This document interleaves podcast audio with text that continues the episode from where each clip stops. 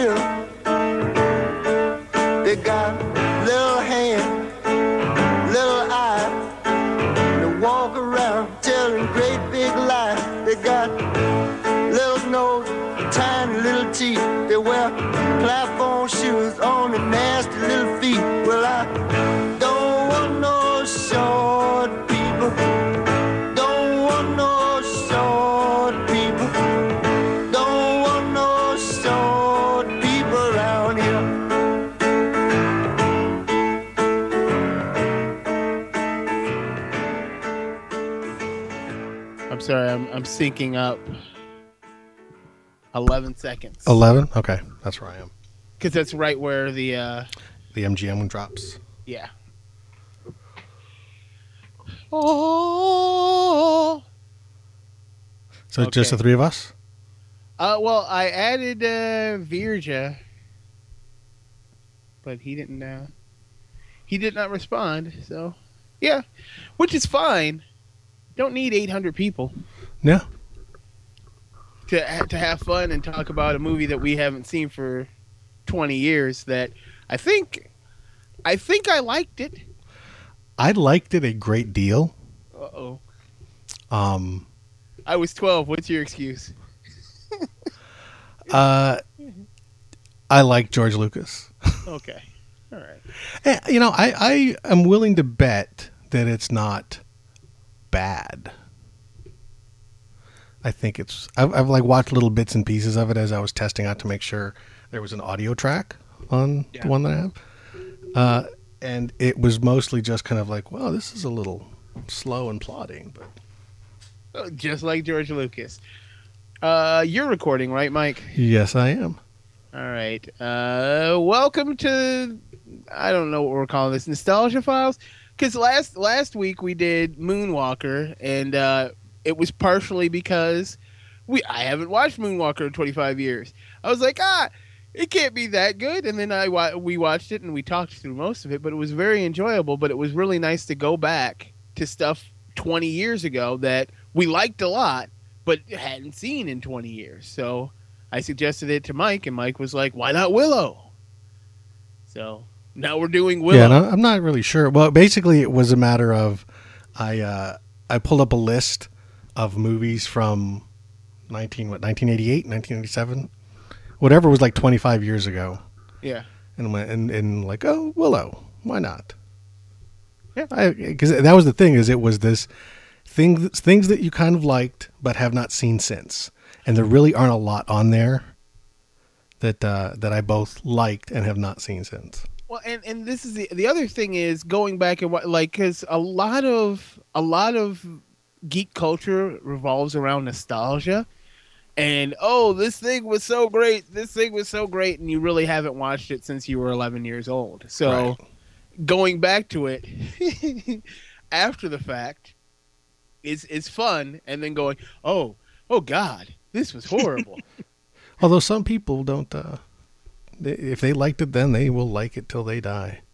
yeah, But uh, yeah, and there are a few things like that, but I, I suspect Willow will not be one of them.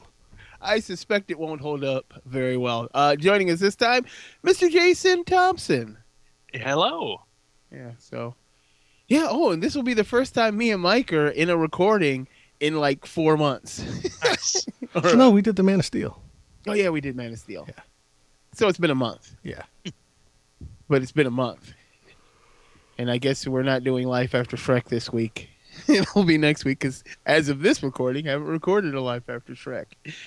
Um, our sync point is going to be 11 seconds in. I didn't check to see where you could get Willow for free on the internet, but I'm sure it's on Netflix. If not Netflix, it's on Hulu Plus, one of the two, or Amazon, whatever instant. you've got to be able to watch it pretty cheaply in one of those formats if you want to watch it at all. Yeah, and and if you do, I mean, I know there is a a, new, a Blu-ray that came out not too long ago. If you're someone who wants to maximize your your high definition viewing experience, Watching a Blu-ray of Willow. Uh, but our sync point is 11 seconds in. Uh, hopefully, Mike throws the audio track on the bottom of this. yeah, I, I intend to. so you can hear it because that's the fun part. Is you don't even have to watch the movie; you can hear what's going on, what we're talking about. Except for if you don't remember what actually happened in the movie, it does Yeah, help. which we don't. Oh no, I don't remember at all. I remember hay. Th- I mean, li- literally, all I remember this movie is bales of hay. I Yeah. don't remember anything other than a giant snowball and Val Kilmer and drag. So Well, I that- remember. that's all I got. I remember there, there's one point, and when we kind of get to it, I, I will I will mention it again. Um, but kind of a, strange interpretation or take I had on the movie that uh, that uh, some some friends of mine uh, thought was was uh, kind of messed up.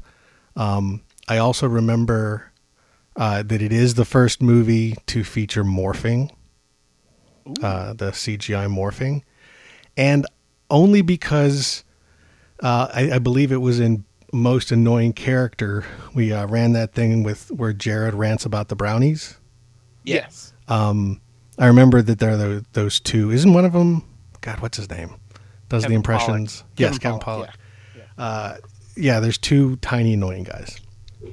I literally have no idea what the plot of this movie is. I have no idea. All uh, what I'm remembering is that an Ewok got a movie with Val Kilmer. That's it. I, like I remember, I know it's a fantasy film.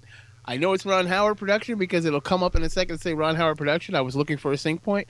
Uh, that's it. But anyway, let's let's get ready to go. Everybody ready? Got ready at 11 seconds? Yep. Yep. All right. Three, two, one, unpause. And now the pretty Lucasfilm. And I wonder if this was the first time we got th- that Lucasfilm. I don't know. And I think so. Imagine I, I, Entertainment is I- just a Helvetica white, not a uh, not a real I think it was just still just the regular old font. yeah, it didn't twinkle. Jedi. In a, Wait. ooh, in a time of dread. Seers have foretold the birth of a child who will bring about the downfall of the powerful queen, Bavmorda. Is that her name? I don't know. Yeah. Seizing all pregnant women in the realm, the evil queen vows to destroy the child when it is So- born. Right off the Yeah, bat, we get Jesus Moses. stuff. Jesus, It was it worked for Moses too. Moses. Well, yeah, there's Moses stuff at the beginning, Jesus stuff at the beginning. That's a regular baby, not a midget baby.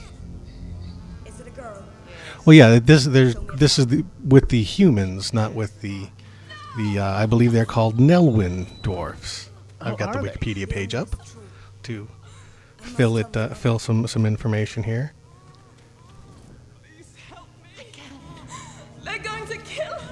It's a girl, though. Oh no, this is a Ron Howard movie. Yeah, this was uh, his first big movie, I believe. Really? He had done Splash before this, but this was like his first kind of blockbuster-ish movie. Yeah, so you're still Richie Cunningham or Opie Cunningham, as Eddie Murphy once called him. That this is the cr- that's super crazy. Well, this movie has some pretty impressive geek cred overall. Well, uh, what I'm what I'm thinking is because right after this is Backdraft and his his uh, plethora of films, right? yeah. And that that's what sets him over the top. That's what makes him Ron Howard, director. This uh, Splash is an amazing movie, but I've seen that several times within the last five or ten years. This was uh, released in 1988. Yeah, this was '88. Although uh, Lucas conceived for the uh, conceived the idea in 1972. Jesus Christ! Now, um, I read, I seem to remember reading that his original idea for Star Wars was Luke and Leia were going to be little people. Hmm. Uh, I, I, I don't know where I read it or when, but I, I it was like 10 years ago. I, I want to say it was like something like Starlog because I think Starlog was already gone by then. But like I, I seem to remember reading that the original idea was gonna be Luke and Leia were little people, and I'm wondering if this kind of evolved out of that. Hmm. Him wanting to do a story about a little person. And having the key little person, Warwick Davis. Yeah, who made his debut in Return of the Jedi? He's Wicket, right? Yeah, he's Yeah. Wicket. Yeah. I knew he was one of those Ewoks.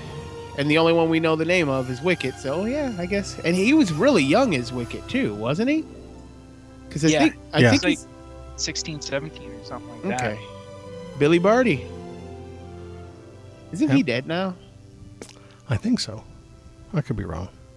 Little people say they have short lifespans. Queen uh, Jane. Uh, she's. Uh oh. Uh oh. They're coming after the baby. And th- I, I just love the fact that special effects. You didn't have CG animals yet. Right. Right. or you, you could do stop motion, but stop motion always looked really bad. So I think was- they'd started the go motion by this time too. but the, the, but uh, this was still the time where you could just put a fucking costume on an animal, Right. And, and, Yeah. and nobody said shit about it. you just Oh, did it. Well, it turns out you can do horrible stuff to animals in movies, and no one's saying shit about it now. Really? Yeah, I, there was like this big story where it's like all these movies where they say no animal was harmed in the filming of this. Turns out that, that that's just bullshit. It's it's just a lie. They just put it on there. Oh, okay. That like PETA or the ASPCA or whoever it is Yeah, aren't actually coming to set. and stuff. Kind of uh, appropriate since we're talking about this movie, but I believe there were allegations about The Hobbit, which is Yeah. Still yeah, coming it out. was, It was the Hobbit. Like Yeah. some animal got killed on set or something like that. Wow. Well, the way that I think they got around it on The Hobbit was um, they weren't being mistreated while they were filming. When it's under the control of the film crew, it's just when the animal wranglers leave for the day, then they put them in horrible conditions. but they're like, well, that's not us. That's that's like what they do in their own time. So, James Horner. Yeah. Yeah. like I said, there's a lot of uh, a lot of cred in this movie. James Horner, George Lucas, Ron Howard. Who else? Who else? Well, I mean, just you know, we got Val Kilmer in here, Batman. who would go on to be Batman. Damn it! I, I shouldn't have done Batman. I should have gone who will go uh, uh, to say the Saint. Yeah, because I think all he'd been in right now at this point is like stuff like Real Genius, right? Real Genius and Top Secret. Top Secret. Yeah. Yeah. I love both those. Movies. Yeah, so this was really his first outing as a kind of an action hero. You know, babies would die like that. This is a magical baby, remember? I guess it's kind of like Superman. No, I don't remember. I haven't Oh. seen this movie in 25 Well, years. yeah, this this baby has magical Yeah, she's abilities. got like yeah, that's what the like the birthmark signified. She's got some sort of magical power. I wonder how many of these little people are dead. I don't know. I was always amazed at proportionately Warwick Davis has huge hands. Gi- he's got gigantic man hands. He has probably giant little people hands. no, he's got giant man hands. Like, if, It- well, isn't that the like his dwarfism or whatever? yeah, There's one kind where your body's just small all around, Right. And You're fairly well proportioned. Your torso is just small. Yeah. No, He's weird. not an Elwyn. I bet you he has a huge cock too. what? Look at those hands. Yeah. Well, you- I suppose you can Like- ask Emma Watson. Really? Well, wasn't he in the Harry Potter movies? Yes, he was. Yeah, he was. No, You think he banged Oh, and it's her? one. It's one of those things where he is, you know, one of the highest grossing actors of all time.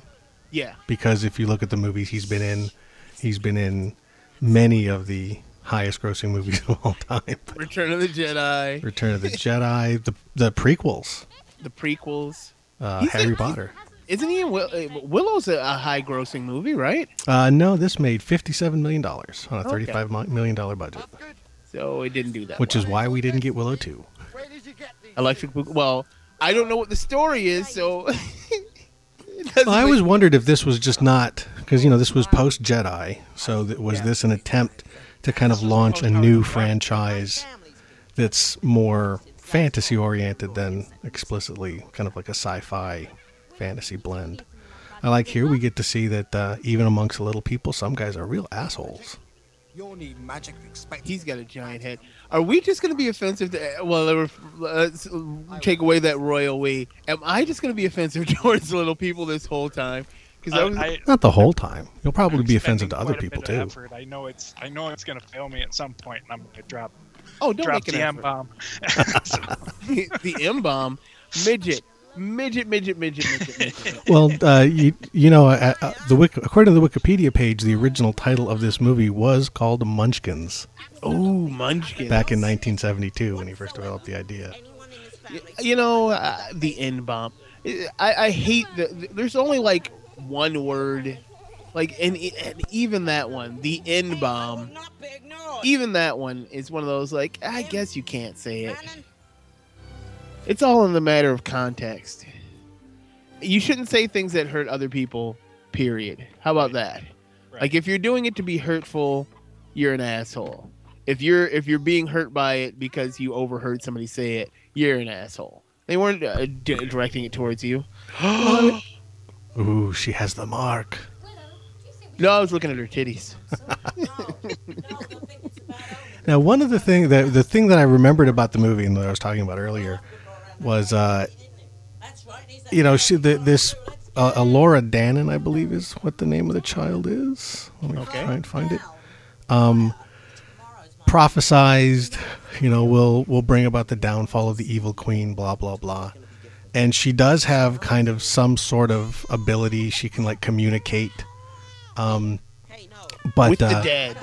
one of the things that I always thought was kind of odd was when she's present, you know, I mean, Willow, who is not kind of the he- heroic character, becomes a hero.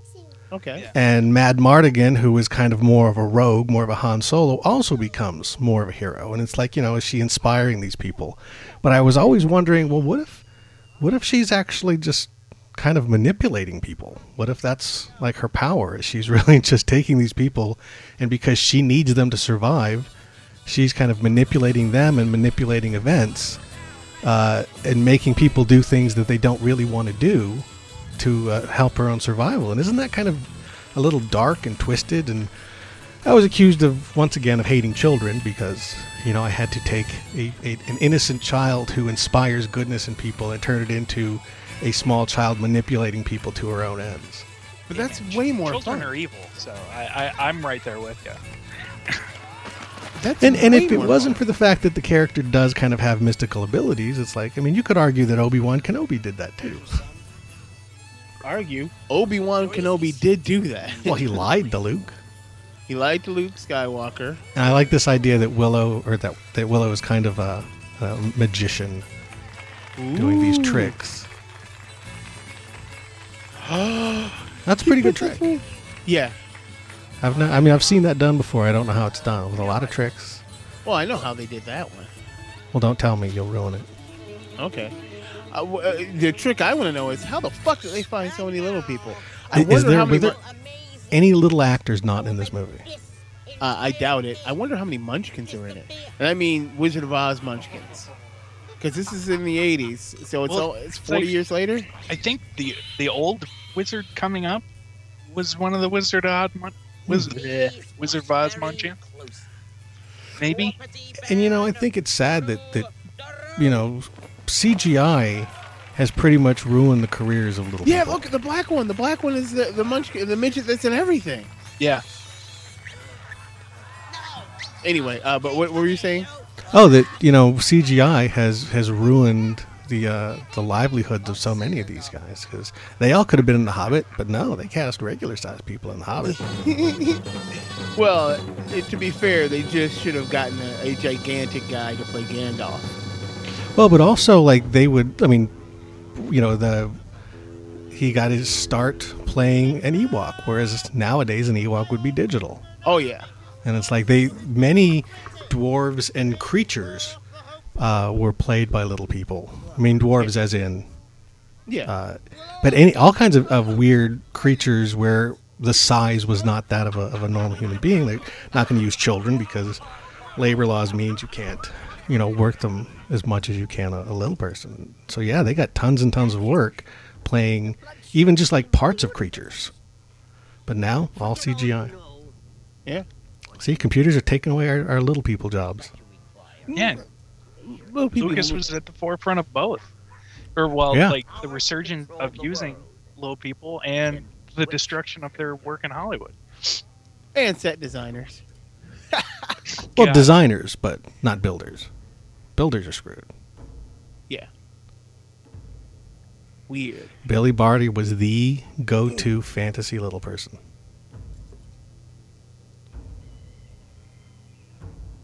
What, I don't even know what's going on. What is he doing? Uh, they're picking something picking- somehow. Yeah, which finger does the power lie in, or something like that? Oh. Oh. Punch him in the face.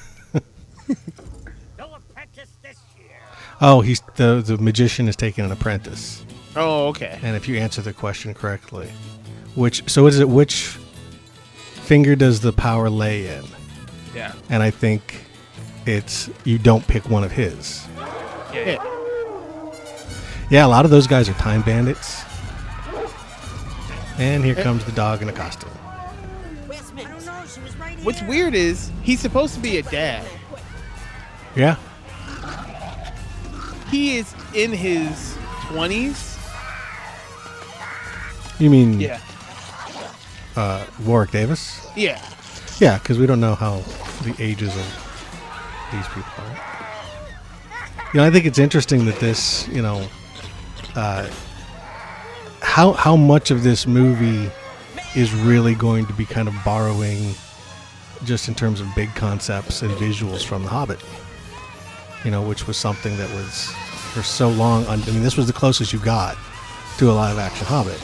Yeah. Whereas by the time, well, no, people are going to be hearing this soon, but uh, in, in a week or so from the time we record, yeah, that guy's in a lot of stuff. Uh, you know, we're going to get the second part of The Hobbit with with no little people. Hopefully this week, because we don't have anything this week. Oh yeah, so by the by the time uh, you hear this, it'll be uh, a few days away, probably. Which I pro I, I hopefully will not watch unless I have to in the high frame rate. Did that make you sick too?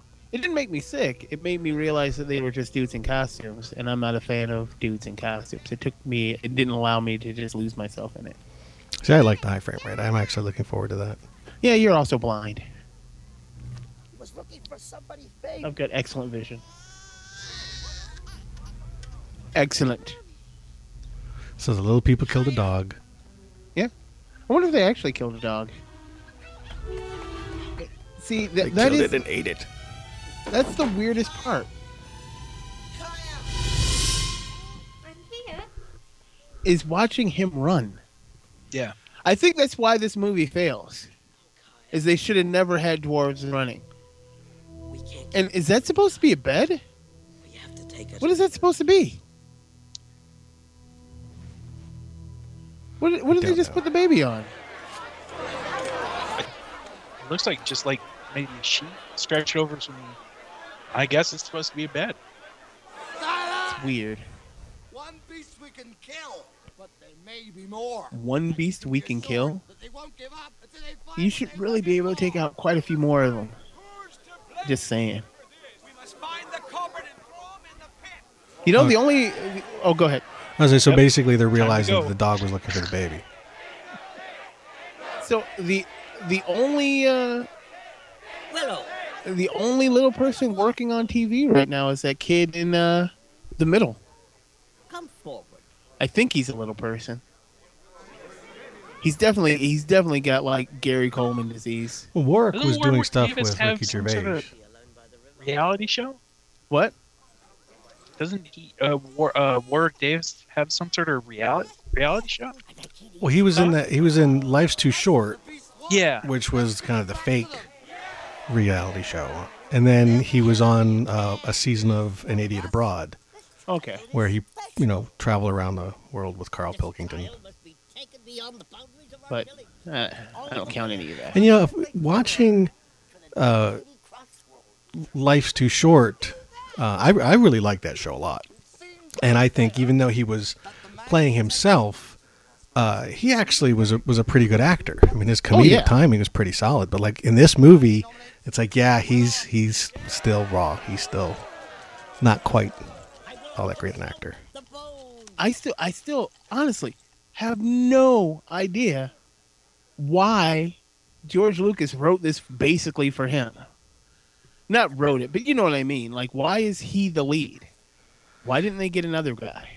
Another Little person. little person? Uh, Yeah. because I don't know. He already he knew him. He already had an association with him. Maybe, Uh. it- I think he sucked his dick. Was- Well, actually, it says here during the production of Return of the Jedi, Lucas approached him about playing Willow, although it was years later that he would actually do the role. That He said he wanted to put a little person in the lead because his movies are about a little guy against the system, and this was making that literal. God damn, George Lucas. He, he's so full of things that are like almost good ideas. No, he's full of good ideas. He's just not very good at executing them. Yeah. Well, I mean, he actually didn't make this movie. He wrote it. Well, this is- this feels very much more George Lucas than Ron Howard, but maybe it's just one of those things. It's just Ron Howard is still just getting started, so he doesn't have a lot of things that he'd start to have as sort of his signatures. Right. Yeah. This is this is really too too early in his career for him to be his own director, especially if something of this scale with this you know this many effects and this this kind of costume drama. I mean, he probably was relying a lot on on Lucas for this, and this was uh, very deliberately targeting a younger audience, which you know is something that that Lucas starts in Return of the Jedi, and then just kind of, I think he just realizes that's the that's the audience he's really looking to chase, not a bunch of jaded old farts like us. Did it start in Return of the Jedi, or did it start with uh, Howard the Duck? Because isn't Howard the Duck uh, earlier? No, no, No, it's- Howard's Howard after. Duck is right before this, isn't it?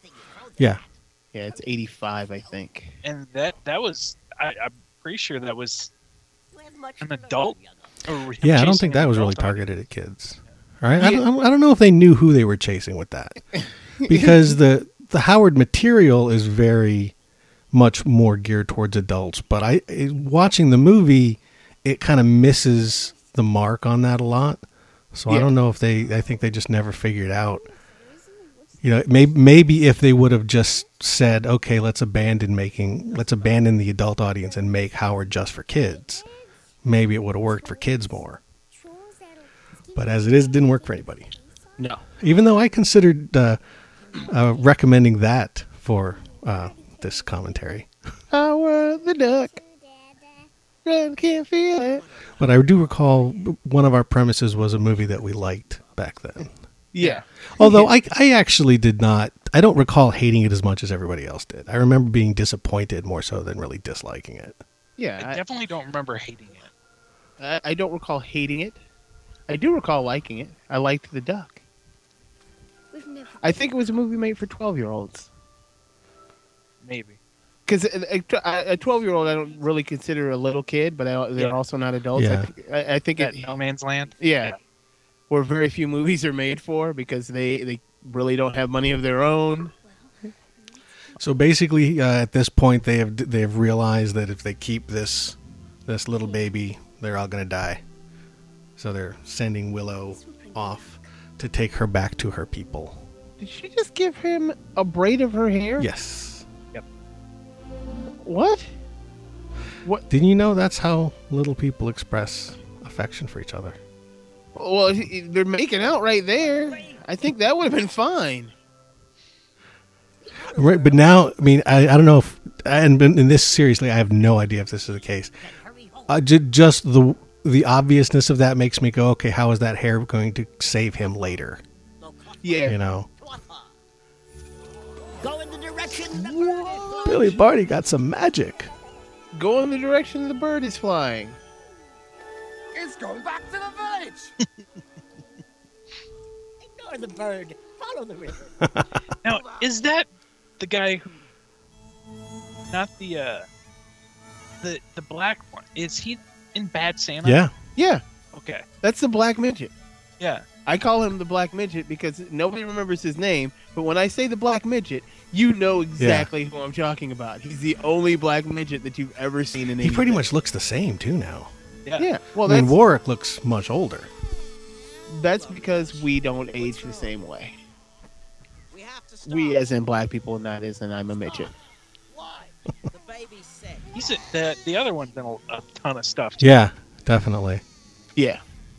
I think every uh, almost all these people have been in Seinfeld. Oh. So yeah, I mean, we're getting baby puke jokes, and you wonder why Jar Jar Binks steps in poop.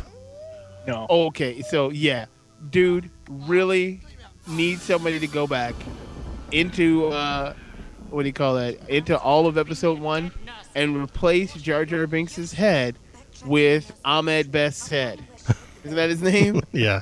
and it Yeah. goes it goes from being a wacky child character to being the most offensive black character ever Yeah. created. Mhm. No, you know what? They talked a lot about Jar Jar and the brownies, and it, Jared, especially Jared, and that uh, most annoying character. This uh, Black Knight, he's the prototype for Darth Maul. Where and he's very scary looking, but he doesn't actually do a whole lot Yeah. villain wise. He's scary And we've got basically the a uh, let's see which which Disney movie is this which from? uh, Maleficent. Yeah, Is that- so basically is this the Snow White one? Yeah. So we've got a, a, a Disney villain. I mean, he's he's clearly melding all these different kinds of fantasy things together, the way that he melded a bunch of different sci-fi things together in Star Wars. Yeah. I like how that guy just I came around a tree and I cleaned up. Even though in reality, unless you've got a bunch of water, you're not getting anything clean. That's baby puke. Yeah, but again, magical baby. Or puke could be different. Oh yeah, you're right. Could leave just a refreshing. But yeah, I mean, d- doesn't this seem oddly reminiscent of stuff from The Hobbit? A little bit of the Hobbit. Yeah, it is weird. I wonder if he tried to get the rights to the, the Hobbit, Lord of the Rings, got turned down, decided to do his own one. Ooh. Well, there the they had already done the uh, the Bakshi Lord of the Rings animated movie at this point, so Yeah. they, the rights certainly were in the hands of other people. So, uh, yeah, maybe this was just kind of like, well, I, I can't tell that story, so I will tell. Yeah, I mean, even that shot right there, That's Hobbit. um, I can't tell that story, so since I couldn't tell Flash Gordon and I made Star Wars, I can't tell The Hobbit, and again, that shot. Yeah. Uh, I mean, these are all, all uh, like from old Hobbit calendars and shit that were floating around in the 70s and 80s. Although it's strange, the James Horner score doesn't sound like most other James Horner stuff. No. No. And honestly, does not feel Ron Howard at all. Like if if it didn't say this is a Ron Howard production at the very beginning, I wouldn't believe that it was a Ron Howard production. Well, I remember that was one of the criticisms of this movie, and, and kind of one of the the fears was that uh, if Lucas would, because you know Ron Howard was actually, I mean, he hadn't uh, done big things, although apparently I guess he had done Cocoon before this, which not quite at this scale, but still a bigger movie. Yeah. But he did stuff that um, was odd and quirky in a lot of ways yeah. and then this is very very mainstreamed and kind of kind of white bread you know there's no edge to this movie at all it is, it is very very you know like i said it feels to me like more of a kids movie that was was uh, lucas basically going to ruin ron howard as a director and uh, apparently the answer was no No. But Ron Howard ruined George Lucas as a producer. Because there, there's been nothing good that George Lucas has done since this. Actually, no, that's not true because episode three I still think is actually pretty decent. Oh yeah. I will still defend episode three. You gotta get rid of her. Those soldiers are after us. This is weird. He's looking right at us. I'm not understanding this at all. So they've just uh, come across Madmartigan, Baby to somebody. played by uh, Val Kilmer. Let me out of here.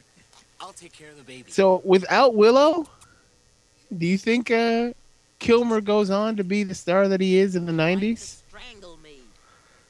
I, I I don't, don't see know. why 'cause not. He, re- he really, actor wise, We should wait. I, I, Are you challenging my authority? I mean, other than all the little people who continue to get little people work, he seems to be the only one who did much of anything after this movie. Yeah. Stay here alone. Yeah, but I mean, it's just one of those things where Bad idea. Very bad. Dangerous. it, it is very different than what he had been playing before, which was the good-looking, funny guy. True, true. This was this kind of was the first time he was a a, a leading man, an action hero. You know, we might not have gotten um, Think about it. things like Batman, things like The Saint, things like The I what else did he do after this? I said it. The Doors. Well, with the Doors, I think he got that because he could do a good Jim Morrison imitation. Yeah, but I don't think he would have had the opportunity. I think he would have faded into obscurity. Very possibly, yeah. Or he might have just. Oh, you know, the, the, I, I never on. realized this, but uh, this this now make now this makes a lot of sense. Um, as far as to why I'll take care of the Ron Howard Just let me uh, out of here, please. directed this Let me borrow that spear. Is apparently he was looking to do a fantasy movie, least give me some water. and uh, Industrial Light and Magic did the effects for Co- Cocoon.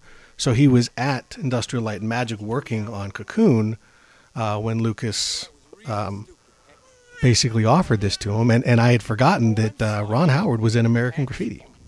That's right. So that's where they met. Be careful. Uh, Jesus Christ, George Lucas is just a strong, strong. Ah, there's so much that comes out of Lucas. So much. Yeah, these people might have been big and done fine without him, but Don't. Well, I, w- I was gonna say, There's a, a pet I, I think he might have continued on, been more I wouldn't want to have a, had a career more in line with say Leslie Nielsen, where he just continued oh, to do Kilmer, Yeah. zany comedies, yeah, and I maybe eked out a career, probably not as big a career, but you know, it eked out a decent career doing movies like that. Yeah. But yeah, you're right. He does seem to have an eye for young talent, yeah. other than Hayden Christensen. You, you know what? It's not his, it's not his fault. I've seen him in other things, and he's not horrible. And Matter actually, fact- I, I mean, I know, I know, I, I am the minority opinion on this. I, I think, I think, I think people are confusing a a- and a, a really kind of annoying character I don't think I with a bad performance. I mean, there's some bad line deliveries, um, but you know, there's bad line deliveries by Samuel Jackson. Um, but I think much more so is people don't like the character of Anakin Skywalker, um, and I don't think he's really should be that likable.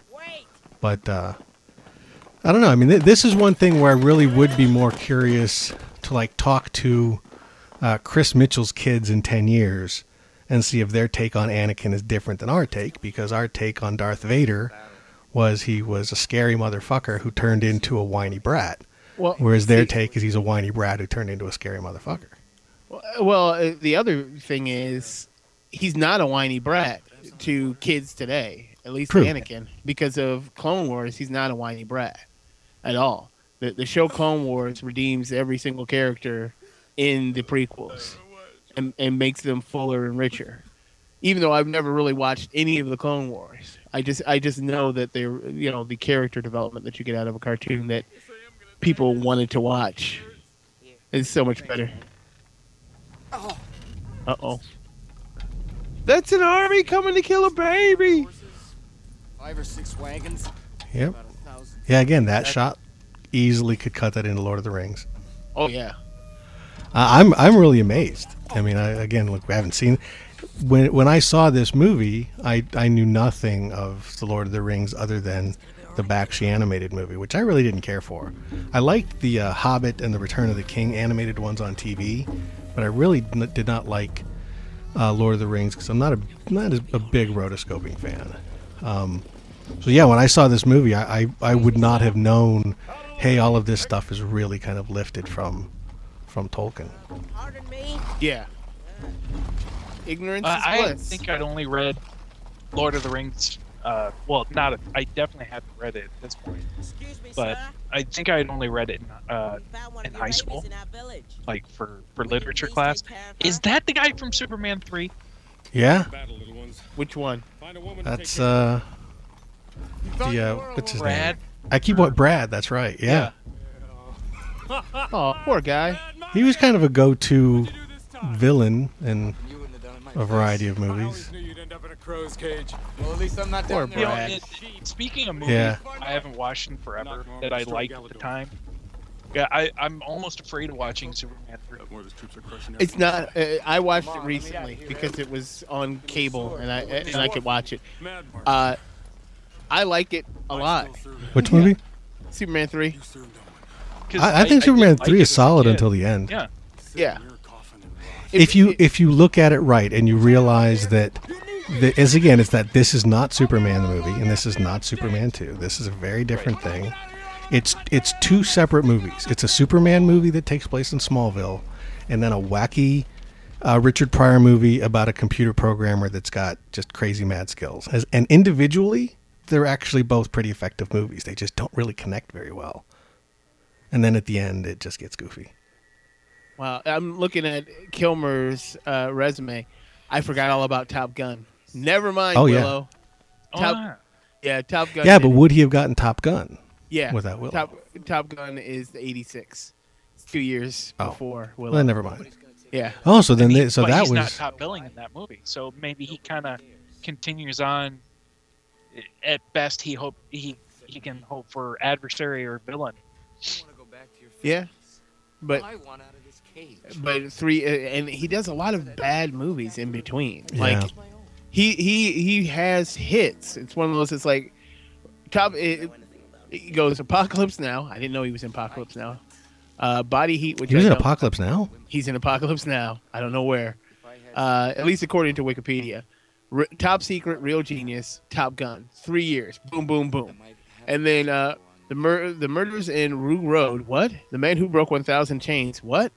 Then Willow, which is something that we know because we're geeks, but it's still a horrible movie.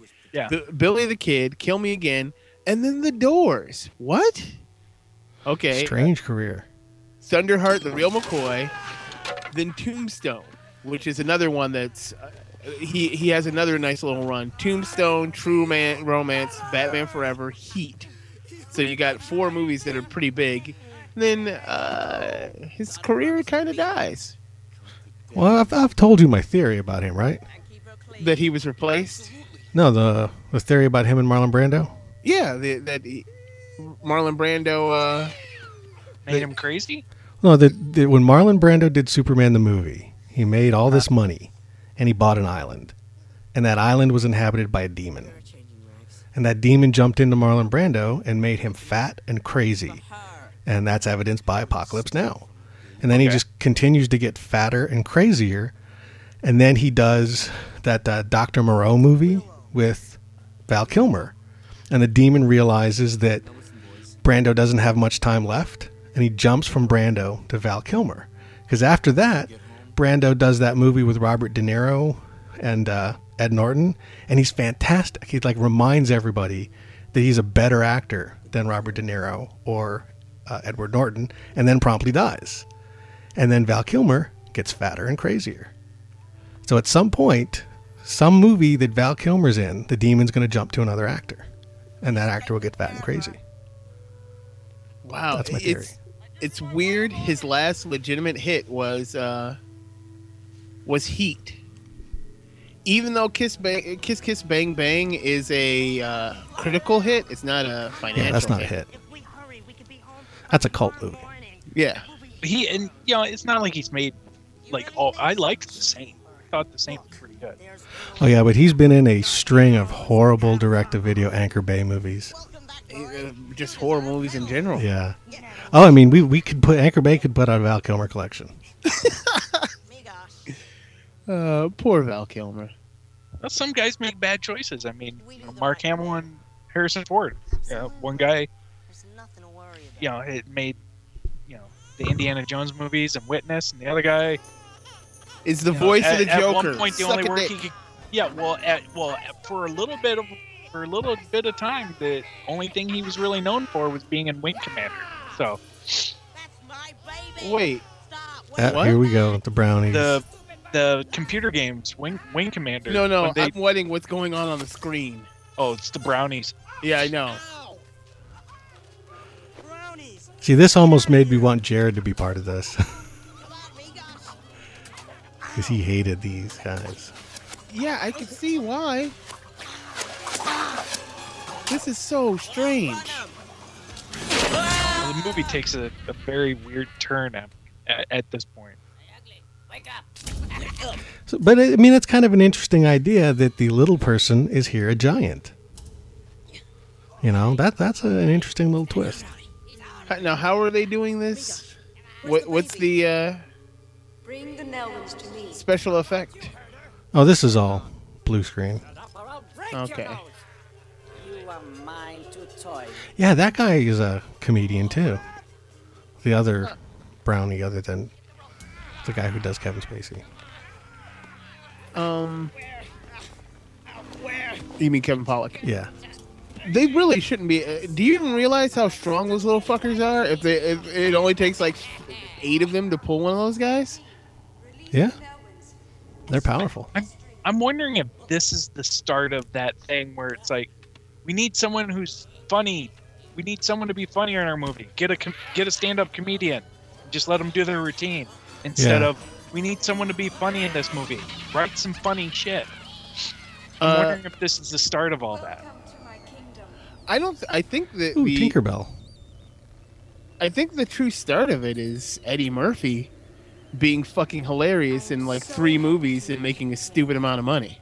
Yeah, but those movies were also like written well. They, they, they were right. Like, they were uh, talking about trading places and coming to America. Those are John Landis movies, right? Yeah, and, and those were also comedies where a where the comedian was the star. I mean, Richard, comedians have always been in movies, but Yeah. this is this is not a comedy movie. This is hey, we need to spice it up a little bit with some humor. Let's get a comedian, rather than let's just let's write some you know humorous material like you know the Hulk punching Thor in the head.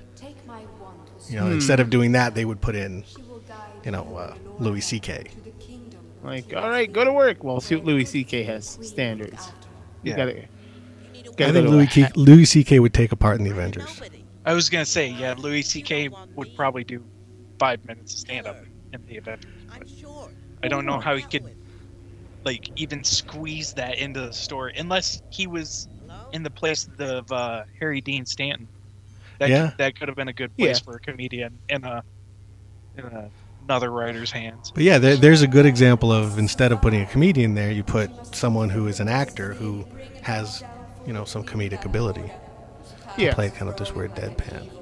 And remember, this was kind of a weird character. This, this kind of mystical fairy thing. And again, it, it has vibes of uh, Cate Blanchett from uh, Lord of the Rings. I don't remember the character's name, but Yeah. with the weird glowy lady and Tinkerbell. Man, he's just stealing from everything. Lucas is the shit. Is this?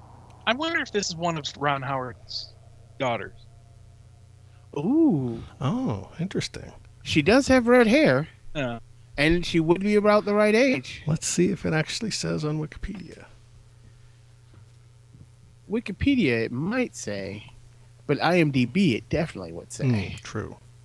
What is the name of the baby? Elora Danan. I gotta go to the full cast. Rick Overton is the other comedian. Listen, me. Uh, is the other brownie. I love her. And I think of her every day. Nope. Ruth and Kate Greenfield because okay. uh, twins, Yeah, baby twins, whole- always. uh, Michelle Tanner thing. Yeah. Wow, this is interesting. What's that? Um, location shooting took place in Wales and New Zealand. really? Yeah. Originally, Lucas wanted to shoot uh, in Northern California, like he did with Return of the Jedi. Uh, some exteriors were done around Skywalker Ranch. Um, but yeah, I guess they did shoot. I wonder how many of these places were in both movies, or in, in the Lord of the Rings and in this. That would be fun to find out. I didn't tell him everything. You told him enough. Like, hey, wait, that that that mountain right there. That's the mountain they climbed over in Lord of the Rings. Yeah. What do you mean? So so now we can say Peter Jackson stole from uh, George Lucas in that fashion. told you it holds back. Even though you know New Zealand does make sense.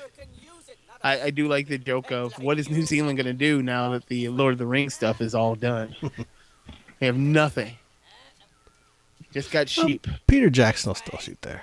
Yeah. This way. Yeah. You sure you know where you're going? Wow, this is this is sad. What's sad? I'm just looking at its stuff on the Wikipedia page, and it said Lucas had hoped Willow would earn as much money as E.T., but the film faced early competition with Crocodile Dundee 2, Big, and Rambo 3. And I'm like, really? You're blaming it on that? It's not like it was up against the fucking Avengers. Not going in there. Well, If you can't take Crocodile Dundee 2. And we're dread. big. Yeah, but that's also a very, very different movie with a very different audience. Yeah, yeah. Although I no. guess maybe not, because if this was really, you know, At something kids. more for kids, that was that they would respond more to Big. Oh yeah, big. Big was a big movie for me when I was a kid. I loved the shit out of it. The idea, because you know, the the, the perfect, the best part about Big was the what they did was they didn't think as an adult with that character. That character went in and was a kid. You know, even though it was Tom Hanks, it was still the universe that I didn't understand. Like, oh yeah, you go and you get an apartment. All right, you get a room to stay in. That makes sense. I identified with him crying too. Is that a fake baby? Is he holding a doll? He's holding a doll. Probably. Uh, the movie was nominated for two Academy Awards, sound editing and visual effects, but lost in both categories to Who Framed Roger Rabbit. Well, yeah. Who Framed Roger Rabbit is a hundred times better. Why do you need two babies if this is all like you could have done those shots at any time? Yeah. God, the match shots in this are horrible. They are really bad. Give me the dust of broken heart. Yeah, Warwick Davis was nominated for a Saturn Award for Best Performance by a Younger Actor. He lost to Fred Savage for Vice Versa. vice versa. Mm-hmm. Do you remember the movie Vice No. Versa? That where he switches with Judge Reinhold. that is the movie he switches with Judge Reinhold. Ooh, and listen to this. It was nominated for two Golden Raspberry Awards, including Worst Screenplay, which it lost to Cocktail, and Worst Supporting Actor for Billy Barty, who lost to Dan Aykroyd in Caddyshack 2. Ouch. Kiss you. Ruin that dust of broken heart. Uh oh. Can't, I just realized there's bestiality in the kids movie. No, not really. Well, It attempted bestiality because he tried to come on to that cat. he had the love potion on him. Okay, uh, Wow, there were three video games based on Willow? there are three video games. Yeah, Mindscape published an action game in 1988 for the Amiga, the Atari ST, the Commodore 64. Capcom published two different games in 1989, a platform game for the arcades and a, a role-playing game for the Nintendo Entertainment System. Where the hell did you Wow. come from? I know I shouldn't have trusted you. Willow. I know you. I stole the baby. Why? The, I gotta, I gotta say, the Wikipedia page for this a is of books. more interesting. Than the movie. Lucas outlined the Chronicles of the Shadow War trilogy to follow the film and hired comic book writer novelist Chris Claremont to adapt them into a series of books. They take place 15 years after the film and feature the now teenage Elora Danan as the central character. Uh, Lucas really had high hopes for this, didn't he? Yeah. Wow, how sad must that be? Don't be shy. So, because his first movie is American Graffiti, right? And it's te- technically a hit. Yeah. Uh, critically, if not financially, but I think it was financially. Oh yeah. Uh, is the second movie? Uh, well, his first movie was THX. Okay, first movie is THX. Yeah. Then, then you got a critical success, and then definitely a financial success with the Star Wars trilogy. Oh yeah. Then you go to Indiana Jones. Like, like you're thinking you can't lose, and then you hit. Okay, well, let's try something you know different. Let's go Howard the Duck. Whoa, kind of fall short. All right, all right. You know, can't it can't all be winners. And then you do Willow, and then he doesn't do anything after Willow, does he? Not uh, not for a Is- while. Because Indiana Jones three is eighty nine, I think. So you get that one. Yeah. And then uh, nothing till uh, well when he does that Young Indiana Jones show.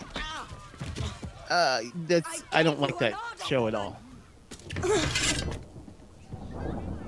At all. So here we've got Val Kilmer in drag with huge fake boobs. and then he and he wants falls to for the chick from Ferris Bueller. Is that Ferris Bueller chick? I think so. No, it's not.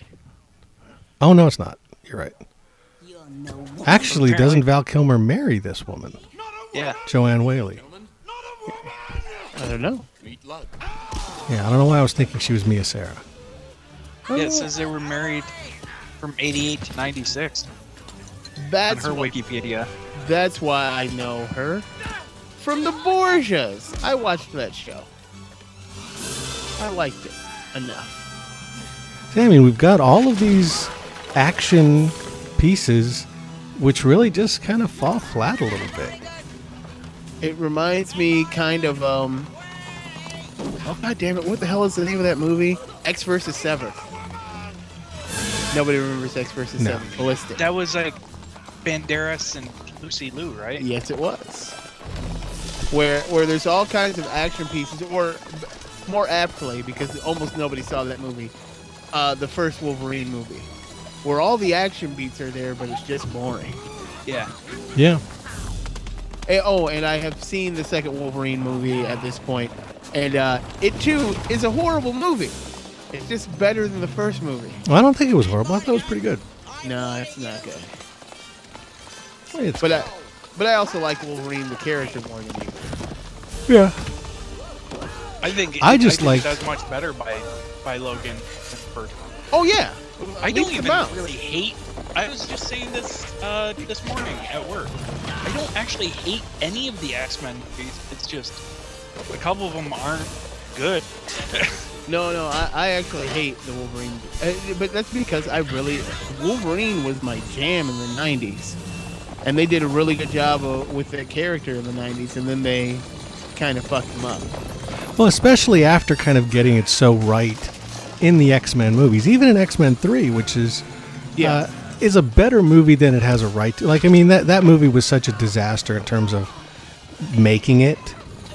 Uh, you know, I it, it's one of those things where, where Brett Ratner may not be a great director, but that movie really should have been worse, considering the difficulties they had. Like, it's like Superman Two. I'm surprised they got they even got something watchable. Yeah. But uh, but getting Wolverine so right three times in a row and then missing in his own movie. Yeah, It's like, how do you do that? the the, the Ma Pa can't. The, hel- the the thing that really kills me is that helicopter scene in Wolverine, where he jumps in and takes out a helicopter, and it's just boring. Yeah. You know what I really liked about um, the Wolverine is it's a small movie. Yeah. yeah. Is I was like, wow, a movie where like no fucking buildings blow up. It's like this is the no. He's not saving the world. He's not saving the planet. He's not saving, you know, a species from extinction. He's you know saving himself, saving a chick. And it's Yeah. like I would like more superhero movies that play on a smaller scale than we have to say. Like saving a city is like the smallest it seems to get in in a lot of movies these days. I was like, no, how about just like they fight a villain, fight some crime, not Yeah. save the world. I was just uh, one of those things. I was very disappointed in it, but it was it was my personal expectations because people said it was so good. It's like, oh, it's so so good, so much better than the first one. Then I watched it and I was like, yeah, it's better than the first one, but the first one, like, it's not hard to be better than the first Right. Wolverine movie. Well, I also walked out the whole time thinking, like, I really liked the idea. Funny we're spending more time talking about Wolverine than about Willow right now. It's fine. I liked the idea that it was basically kind of a, almost just a, a martial arts movie, a samurai movie or something that uh, that has Wolverine in it, and it just made me one wish that either uh, what's his name Aronofsky would have done it because and then it would have had a, a strange edge, or I was like, why didn't they just like hire somebody who does badass badass you know Asian martial arts movies to do it and just fucking put Wolverine in, in that. You know, that's Yeah. kind of what I that that's what I liked the idea of, of them basically playing it more of a straight martial arts movie until the end where it turns back into a superhero movie. But I'm fine with that. But uh, I think I think that's actually, you know what? That's a problem that- that I had because the movie is fine right up until the end. yeah, that that is really where like watching the movie, I'm like, I really like this, and then at the end, I was kind of like, oh, well, now we got a big giant robot. I was like, couldn't couldn't couldn't we have just stuck with this being like almost like you could have made the same movie without Wolverine? yeah, And for some people, that would suck. But for me, I was like, no, I kind of like that idea that we're treating Wolverine not as a superhero, but just treating him as like a martial. And the fact that he doesn't have the healing power makes it even more so. You know, it's basically he just he's got, you know, pretend he's holding the claws instead of them popping out, and, and just fucking martial arts movie. right. So yeah, if they, and that's what that when I left, I was like, you know, I really would have loved. I would then I never I didn't think it was a great movie. I thought it was a good movie, I thought, or I thought it was an entertaining movie. But I Yeah. think it could have been a great movie if they played it more straight. I think so. I th- I, I I I got mad at the ending where they heat up the sword. It's one of it's one of those geek things. Yeah, It's like okay, all right. They in the mid '90s they turned adamantium into uh, metal that was magnetic because it, before that it wasn't. So I'm, I'm okay. Okay, so we're we're he can control uh, Magneto can control it now. Okay, fine. Uh, but then to be able to heat up an adamantium sword to cut through his adamantium yeah, claws, I was like, okay, this is stupid. yeah. You can't cut adamantium with adamantium. Nope. That's why Wolverine can't cut Captain America's shield. Right. Now the Hulk probably could, because you have to be strong enough. Yeah. But yeah, heating it up. I mean, you basically have to be as, just about as strong as adamantium to do that. And you can't heat it up. Yeah. How many times did uh, what was it? Firestar burned him to one brain cell, and then he regenerated from that. Oh yeah, he's he's he's been incinerated so many times, and the skeleton just stays. Right. Well, he was he was in he was burned to the bone twice in AVX, and that was a matter of weeks, I think. Like if, if you read through the story, like Avengers versus X Men, I think that takes place over a couple weeks. He was like burned to skeleton twice in the story of that in the course of that book. So Yeah. I, I- I just get annoyed by it, but And when you are drunk, you forget that I am in oh, charge. Yeah, these guys really are irritating. yeah.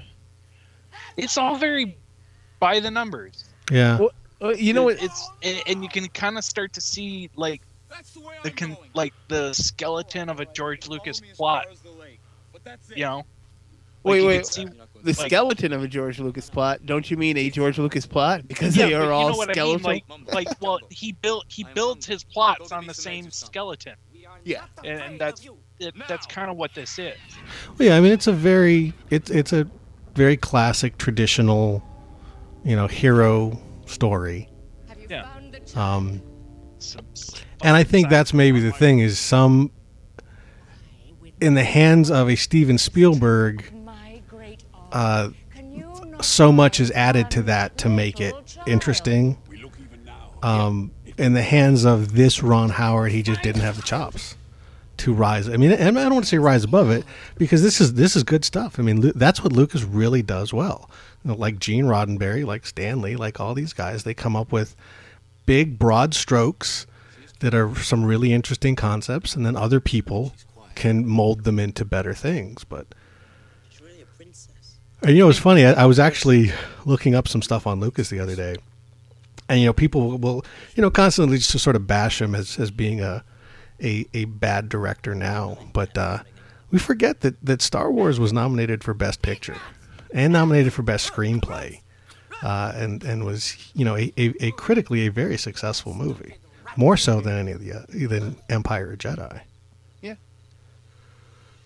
but I was that's gonna say, also do you think maybe because Ron Howard didn't have the clout to go toe to toe with Lucas? Like, if this was like three or four movies later in Ron Howard's career, this could have been an entirely different movie. Because he would have been like, "Hey, you know, you're George Lucas, but I'm also Ron Howard." I mean, I don't I don't think you know that that's assuming that that the bad things are are Lucas's fault, whereas I, Well, I think it's just more a matter of this this movie was bigger than he was than really able to do. Yeah. You know, I I- don't think he. to be honest, I don't think Ron Howard could ever do this movie. Because if you look at his career, he doesn't really go back to this style ever. No, but I mean, if he did, he, it would be it would have more of Ron Howard's feel to it. It would have a more Ron Howard feel, but I don't. I don't think that. I don't think that a Ron Howard today making this movie would this movie would turn out a, a much better than it is now. Loves it. Blackroot. I think it'll be about the same. Two children, and you never ever give a baby Blackroot. And and tonally though, this is this fits very much in a in a late '80s style. Oh yeah, You know. Not Styx. She's a Laura Dannon, the future empress of Tir Asleen. And the last thing she's gonna want is a hairy those giant hands. Yeah, they're bigger than Val Kilmer's hands. They are. That's why he's totally got to have a huge cock. Huge midget cock. And Maybe- I have to admit, uh, Warwick has got a pretty spectacular head of hair here too. Yeah. you know, I mean, that's like right out of a of an '80s like. It's like uh, Jack Blades from Night Ranger. It's got his hair. the best best part about the brownies is that they are never there. Like unlike other movies where where oh, you know, they were there like or like Jar Jar Binks. He was there, they just digitally changed him. Right. These guys were never there. Kevin Pollak talks about it. He just it was in front of a blue or green screen Yeah. talking. What did you do? Like he didn't they they don't even they're not even interacting with oh, anybody oh, other I just love how they don't even seem to cast shadows anywhere. No. it's like the green screen didn't even pick up the shadows. Oh, there's a little bit of shadow there. Yeah. Actually, it's almost like just take them out of the movie. Yeah. They are really unnecessary. Go that way. Like, oh, that's the way I'm going. Yeah. Could How you about- could you phantom edit this? If you really are a princess, I don't think you could. take care of him. Maybe. Uh, well, it, he gets hit with the love whammy. But then again, he was kind of attracted to her without the love whammy. So maybe. Mornigan. What? Thanks. Thanks. Yeah, and, and really, I mean, I, I know he's supposed to be a Han Solo esque character, Yeah. but none of that charm comes through. None of it. Well, uh, but that, I think it was just the luck of uh, making a Han Solo character. I think if you if you cast Harrison Ford as this character, which I bet you he asked, I think uh, it, it would have been fine. I could just see Harrison Ford. You want me to play second to a midget? No fucking way. I'm Indiana Jones now. I'm Indiana fucking Jones. Sorry, I- I'm doing I'm doing this movie about uh, Amish kids or some shit. I don't know. Uh, I'll get back to you, George. I did you a favor by being in uh, Return of the Jedi. Because To which George Lucas responds, "So, how are you enjoying being a carpenter? Oh, you're not. You're welcome. right, Well, I could have put anybody in that fucking movie. I have to could talk put anybody. The only one we needed was Alec Guinness because that's how we secured the money. Yeah, but it really is Han Solo. yeah, don't I mean he, he he he nails. it. I mean, again, I, I, I constantly hear people talking about the bad acting in in uh, Star Wars. I'm like, I don't think it was bad acting. It was bad dialogue, but the acting Yeah. was good. yeah. You're What confusing bad dialogue with bad acting. Yeah. Is this thing talking? Yeah. I'm well, Upgood. you know, and Harrison Ford's not going to be gigantic megastar if Tom Selleck is in Raiders, and, and Lord only knows if you know the Indiana Jones is what it is, to where Disney's buying it a couple days ago. Did they? Yeah, they bought. They finally untangled that mess. I, I I'm betting by Christmas you get the reboot announcement. This. The reboot. Oh, I'm- I'm sure they bought it to reboot Indiana Jones. Yeah. They're not gonna. They're not gonna buy it to do one more movie with old her, uh, old Indy, and they're not gonna do it to continue on with uh what's his name uh Mutt Shia LaBeouf's Yeah. Hey, hey, Shia LaBeouf. He's a good guy. I'm not saying it. I, He likes I- geek fights. hey, I'm not saying anything bad about it because mostly because I haven't seen Crystal Skull. I'm just saying you don't spend. What is this crystal skull you're talking about? Okay, Sorry, that's Michael. I know. What do we do? Yeah. I, I, you don't spend hundreds of millions of dollars for Indiana Jones without going, yeah, reboot. Yeah. So, so it'll be you know Harrison Ford playing Henry Senior, and it'll be I don't know one of the guys from Supernatural as uh as as Indiana Jones. Now, you know what they've got to do? Take whoever the second male lead from the next Star Wars movie is and make him the new Indiana Jones. yeah. Uh, has, that's has that been cast? I- Is Uh, they have been casting, but it has, there's been no announcements. They keep talking about it. They actually it's had casting up in Troy. was rumored for a while. Really? Yeah. Yeah, the building act next to where I work, uh, they uh, they had a casting call. For Star Wars. Yep. What the fuck Well, that is the presumption because it was a Disney movie of around the uh, you know that and there- there- it's a, a male like 18 to 24 female 16 to 20 something Uh, will, will it be a black person? i don't oh, know wait, no, no. George Lucas hates black people. yeah you're right ah but george lucas has nothing to do with this Yeah, I know. But I'm does sure- jj abrams hate black people I don't think so. It was funny when when I like I broke it down to a, a black kid at work. He was like, "Nah, nah, George Lucas doesn't hate black people. There's Han, there's uh, Lando Calrissian. Like the first, there, number one, no black people in Star Wars. The first black people you meet is in Empire Strikes Back, and he's a fucking traitor. like right off the bat. The second black person is in um, at least in the Star Wars universe, is uh, what's his name? uh, the captain. of Yeah, Captain Panaka. Yeah. Panaka, and he dies. He's an honorable man that has no lines and then dies. And then uh, the third one is Samuel L. Jackson, who is supposed to be the most badass uh, Jedi in the history of the universe, but he gets his hand cut off and electrocuted. Like, oh don't uh, forget darth vader he's not black. yeah but he was the uh the nubian whatever Nope, not black. It's a white guy. The as, as they say, the greatest tra- as what's his name says. his voice is greatest black Oh, chasing Amy. yeah, saying we all wants to be white. I, I do Well, like. isn't that. that true? Bang! well according to josh uh, lando calrissian is the greatest black man in history because he betrays the white man. Oh, he didn't say why. He just said he was better than Martin Luther King because Martin Luther King couldn't run Cloud City.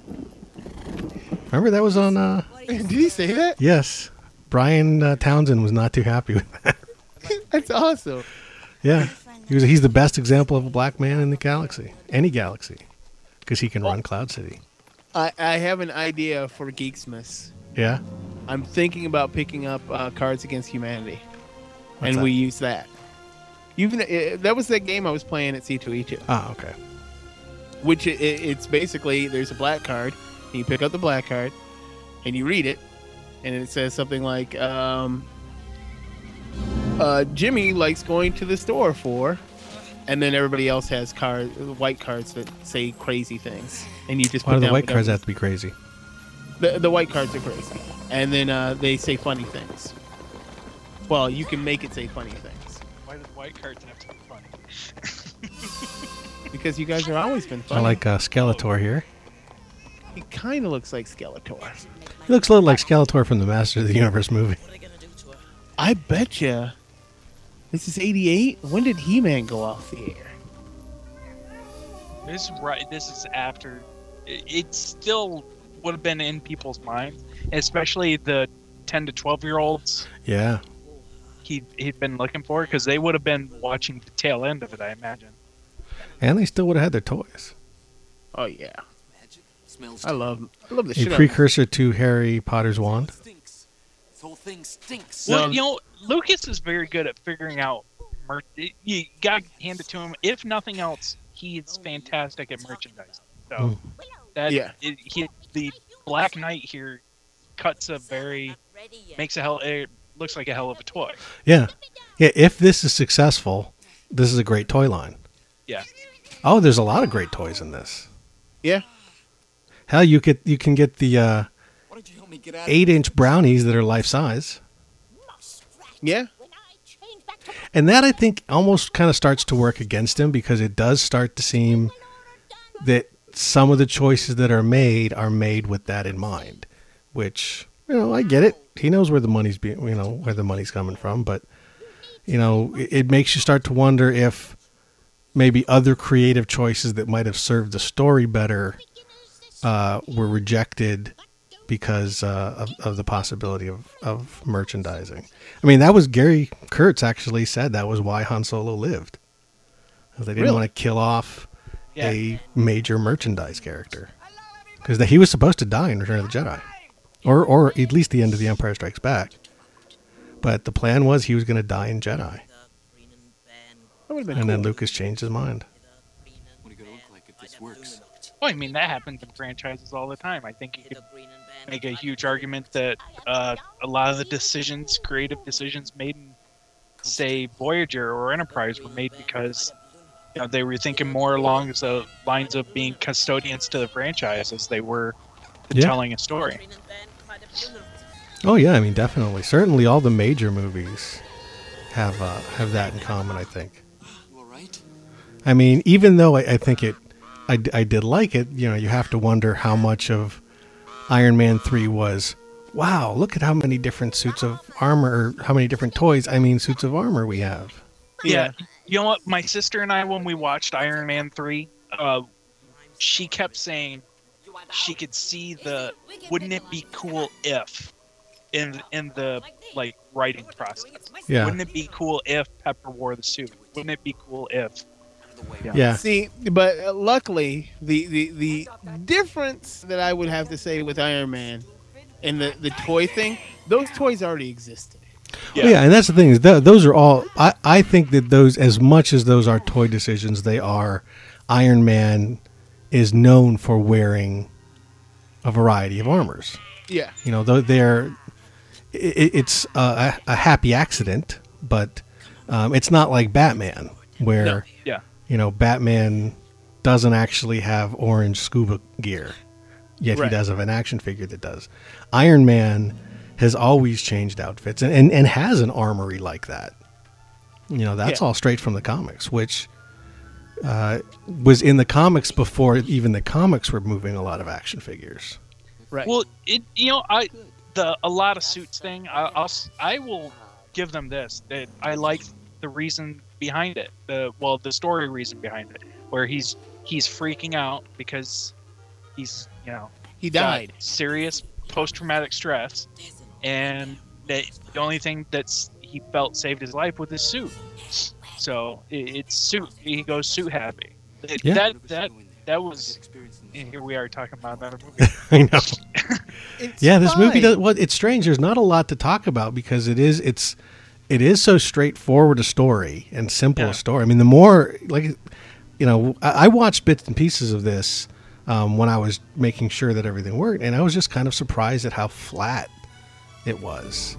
And you know, even if we weren't talking, I think I would have kind of lost. I mean, not not lost interest, but not been as engaged as I as I was back when I saw this in a movie theater. Well, yeah, it's it's it's like I said earlier, it's by the numbers. You know, Yeah. Well, uh, but see, it's by the numbers, but of a time when the numbers weren't there. Yeah. Right. Like it's it's by the numbers by today's standards because we've seen a hundred movies like this, you know, since then, and you know, probably twenty or thirty before it, but Yeah. still, you know, it's still at the, the front end of the numbers. So It's okay. I don't know. I mean, there's there's there's a lot of pretty standard fantasy movie tropes in here. This is just Excalibur. a more. th- There's a lot of Conan in here, Yeah. and I seriously like you just take Elora Danan out and put a fucking ring in, and it's Lord of the Rings. One move. I just like mentioning Excalibur because you know Helen Mirren You know, and her boobs. But this is also kind of one of the things i- is again because this is targeted at a younger audience. Whereas you know when I think of the fantasy stuff that I respond to, even when I was young, um, it was it was more mature. I mean, I think I think that genre works better um, when it's a little bit edgier. Whereas sci-fi, I think you can make more for kids, and it still functions pretty well. yeah. This needs boobs and blood, and there's really not much of either, except for Val Kilmer's boobs right here. Look at that nip. nipple. Look at that nip. Well, yeah, I mean, you know, it's- it's funny as I was thinking about this, and, and I, when I was talking about uh, best fantasy movie, I think I said that I'm not a big fan of fantasy. Yeah. But actually, when I saw The Hobbit last year, I kind of remembered when I was young, I loved fantasy. I loved Conan the Barbarian and The Sword and the Sorcerer and Krull and all of those horrible 80s fantasy movies. I just got a kick out of dudes and swords fighting. And this Yeah. movie has dudes and swords fighting. That's going on right now, but it's just not exciting. Krull was the one with like the The glaive. yeah, it was like half boomerang, half knife, right? Yeah, now see, that's one where I don't want to revisit it because I loved it. And I know I wouldn't love it now. Yeah, and he's like crucified at the end. There's o- there's only a couple things I remember out of Krull, and I I wonder if I'm confusing a lot of it with Beastmaster. too, Yeah. so. But yeah, there were a lot of a lot of uh, sword and sorcery movies throughout the 80s and 90s. This kind of was the last of them, really. Yeah, because they, they, they dried up in the 90s. Yeah. And, I'm trying to. uh, Uh, what was the. What was the. Oh, Batman. That's why. Batman. Because Batman is technically a fantasy movie, too. yeah, And, and that's what what happened is the shift went to superhero movies, a bunch of horrible ones, but that was the new style of fantasy movie. yeah. Yeah, Until Lord of the Rings was like, uh, no, motherfuckers, this is a fantasy movie. Yeah. But and, St- and Stallone argues that superhero movies killed action movies like he and Arnold used to. Uh, no, he and Arnold killed. Yeah. action Well, he and Arnold running out of steam, I would argue. did a lot and just the damage, endless repetition. but- yeah. I mean, Well, that- one of the things. Go ahead. Uh, well, I was just gonna say he kept saying that during like the uh, press run for Expendables that Oh. like superhero PG-13 superhero movies killed off R-rated action. No, I think just an, an endless spat of uh, bad R-rated. That's one of the things that I think has saved or what has kept the superhero genre going is unlike after Superman and even Batman, then you get a lot of cheap, low budget, crappy ones Right. and and people don't do that now. People know that if you're doing a superhero movie, you got to spend 100 million dollars minimum, more like 200 million dollars. So that's kept the the you know 400 cheap knockoffs from happening because they're just too expensive to make, even even if uh, you're trying to do a cheap one. Well, they learned from the mistakes of the 80s and 90s that if you do do them cheaply and knock off, you're not Yeah. going to make a lot of money. Holy shit, this is stupid. Yeah. I remember this Val Kilmer's head and feet sticking out. Yeah. I'm pretty sure that could only happen in a cartoon. Yeah. Yeah. And again, this is kind of like a lot of this sort of dumb humor that makes its way into the prequels you see here. Yeah, and, and what's funny is people call it kid humor, but it's one of those things where you're pandering to children because children are actually much, much smarter than just a guy rolling down a hill. Yeah. You know, it is the cheap laugh, but if you actually just go, you know, go for a laugh, kids will laugh. They may not understand why they're laughing, but they'll still laugh. Yeah. Yeah. You know, they, they'll say, oh, they, that's funny. I don't know why, but it is. Well, I mean, I've seen gags like that before that have worked. Yeah. You know, it's it's that's the problem with comedy is it's not just you're going to do something funny. You actually have to be funny in it. I mean, two people can say the exact same line. One person gets a laugh, one person doesn't. I mean, that's that's the tough part of comedy, and why you shouldn't really do it unless you're definitely good at it. Yeah. I knew you'd get out of that rat trap.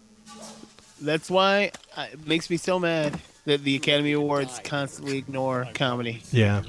because it is it is the other half. It's what makes drama sweeter and what makes comedy funnier. Like th- th- that's why they're two sides of the same coin. Look everywhere.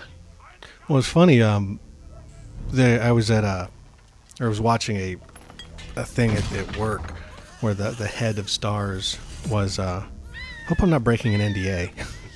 was uh, answering some questions about you know their lineup because they're doing all of these uh, original series, and somebody asked why they haven't done any comedy, and and I, I think I think the response was actually you know very very smart, and he was saying you know they're not opposed to it and if someone brings them something that they think really works but he was like with the the problem is with a, an hour long drama you just need to put together a very well done show Yeah. you know you need to get good actors with chemistry and you need to get a good writing staff and a good showrunner and if you get all that you pretty much get a good show it's like but with Right. comedy you have to be funny on top of that and it's like you can put all the right pieces in place and then just not be funny and you got a shitty show Right. and it's like that's actually very smart. That's like it's like you know we're not going to try comedy just because we haven't done comedy. We will do comedy when we have something funny, Which is the way you should do it. right? Which is why you have 400 shitty sitcoms every season that don't Yeah. last six episodes. Well, it's like I, I'm starting to wonder now, uh, and I think you're starting to see them, like the shitty, my or lightly scripted comedies are coming out of Mhm. everywhere because everyone's trying to get the next Arrested Development or The Office. It, that's that's the and that might be at the same time. It's why might be why the Academy ignores comedies. Give up the baby! It's just that like they probably they might view them as too cookie cutter. But bad comedy is cookie cutter. Good comedy. Yeah. Good comedy.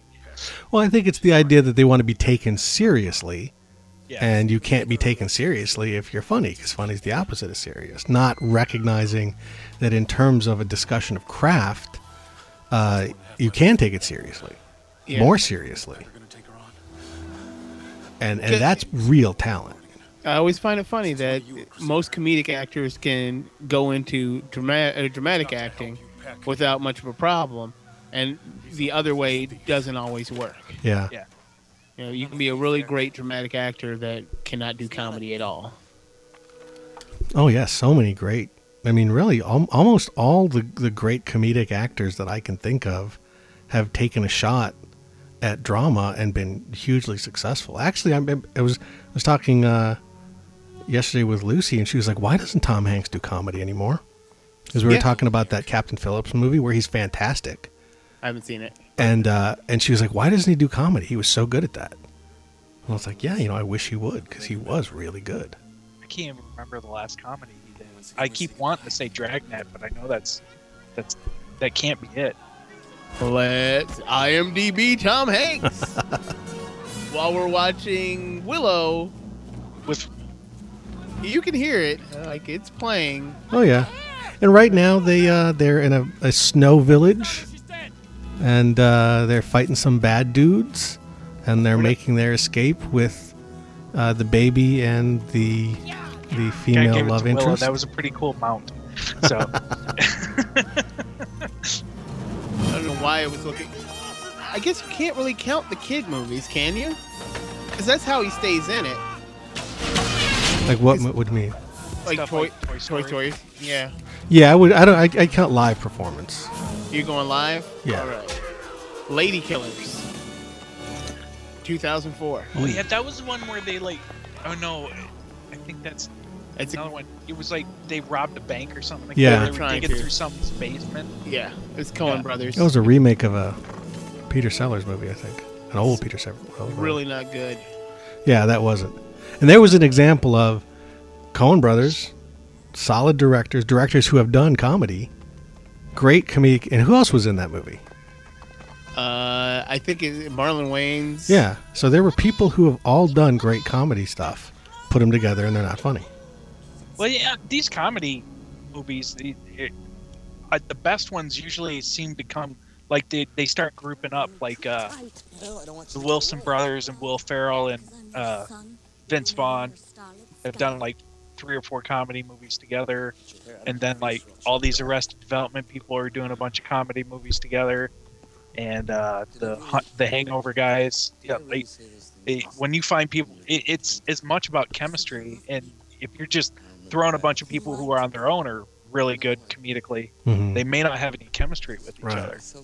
Okay, so it depends on if you consider it a comedy or not. But A League of Their Own might be their last his last comedy. If not, Joe versus the Volcano. Yeah. 1990. See, that, that I mean like a comedy, not a comedy drama. Then a that's comedy Joe this. Volcano. Yeah, that's that's straight up comedy. Yep. That's a, And- that's a long time ago. Yeah. 23 years ago, almost Yeah. 24. So Tom Hanks do some more comedy. And you can kind of tell why because after that he starts winning Academy Awards. Yeah, but he's got a bunch now. He doesn't need any more. Yeah, and he's still really funny. Oh, dude, watch him on Conan. Uh, watch him on Conan, listen to him on the Nerdist. Even when he's like promoting a serious movie, he's hilarious. Yeah. And Val Kilmer, please never do comedy again.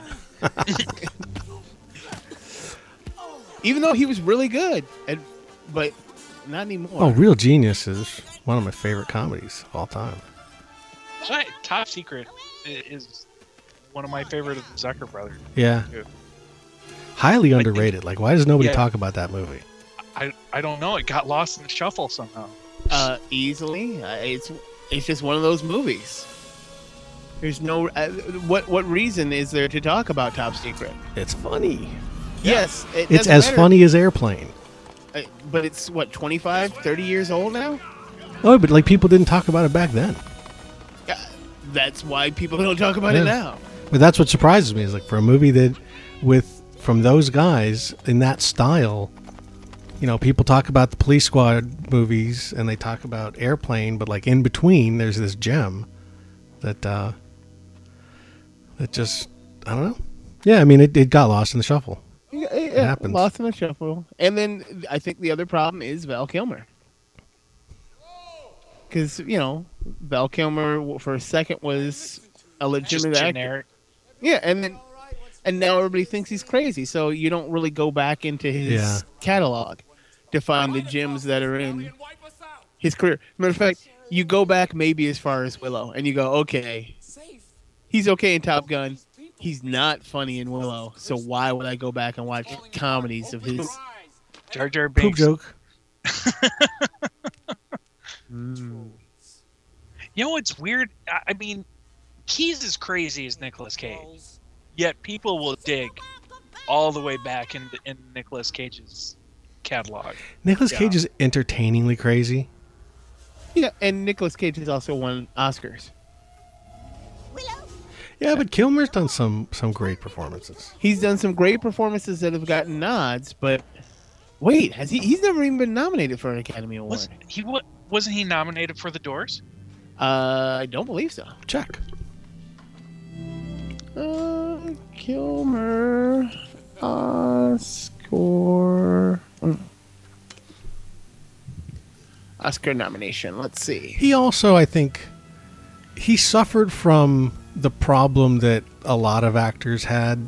Whereas when they are, I mean, he's, I mean, in this movie and certainly up to the doors, really good looking man, Yeah, and a lot of chicks dig him, but he doesn't have the acting chops of Brad Pitt and Tom Cruise and Johnny Depp to make people go, yeah, he may be really good looking, but he's also a fucking awesome actor. He's not that awesome. So once the looks go, well, so does a career. uh, looks like he was nominated for Tombstone, Oh wow. but that's it. Nothing else. Now, see, I think I mean not not knowing who was nominated that year, but I thought that performance in the the Doors was pretty astounding, and a movie I really am not a big fan of. Yeah, well, he got the MTV uh, Video Award Yeah. or, or nomination. He didn't win that either. Good work. Mad Mardigan. Who won that year? The MTV. Anything. I mean, what? I who was what was the big acting thing that year? Wait, that that was 1990, 91. 91. So Cut it. Philadelphia. Oh, Oh, well then, All yeah. right. sorry. You, pl- Sorry, you played a gay guy. You played a gay guy that uh, had AIDS. Sorry. So yeah, we're basically now at the third act. I mean, we're at the big end fight, and uh, it's not not really. Wait, why are they Exciting. falling a tree? I don't know. Yeah, uh, well, no, because I'm looking at that door. That's not like. Really? You had axes, dude. like you took an axe and chopped down a, wood, a big, thick wooden tree that was thicker than the door. Uh oh. Trolls. Did we already see the morphing? No, Uh, that's coming up here. Okay. All right. Like the troll goes into the water and goes all. Yeah, because the it's the witch lady who she morphs from the goat to a tiger to a lady or something. Is she a hot lady? No. Well, she might have been 30 years before this. Ugh, that seems disgusting. What the Oh. fuck? Oh, that's right. This turns into a big monster now. Yeah. One, uh, and there is a uh, there is a, a nice little factoid about this creature. Okay. It is called. It's a two-headed dragon named the Eborsisk, named after Roger Ebert and Gene Siskel. Really? Yep. And actually, the character of General Kael is uh, named after the film critic uh, Pauline Kael. So he uh, named villains, named uh, some of his villains after and monsters after film critics. I wonder how by the numbers that part was. But the, they're not actually scared of me, but I think they are. Because what is that in Star Wars? Yes. What part is that in Star Wars? Yeah, he shoots the stormtrooper and chases him down the hallway. Yeah, but uh, no, th- th- there was something, but there was clearly something behind him. I mean, the there's something behind me. They're not scared of me. They're scared of that thing. Yeah. I think it's in Star Wars. That's weird that they- those things look like. Uh, what do you call those things? Rancors. Yeah.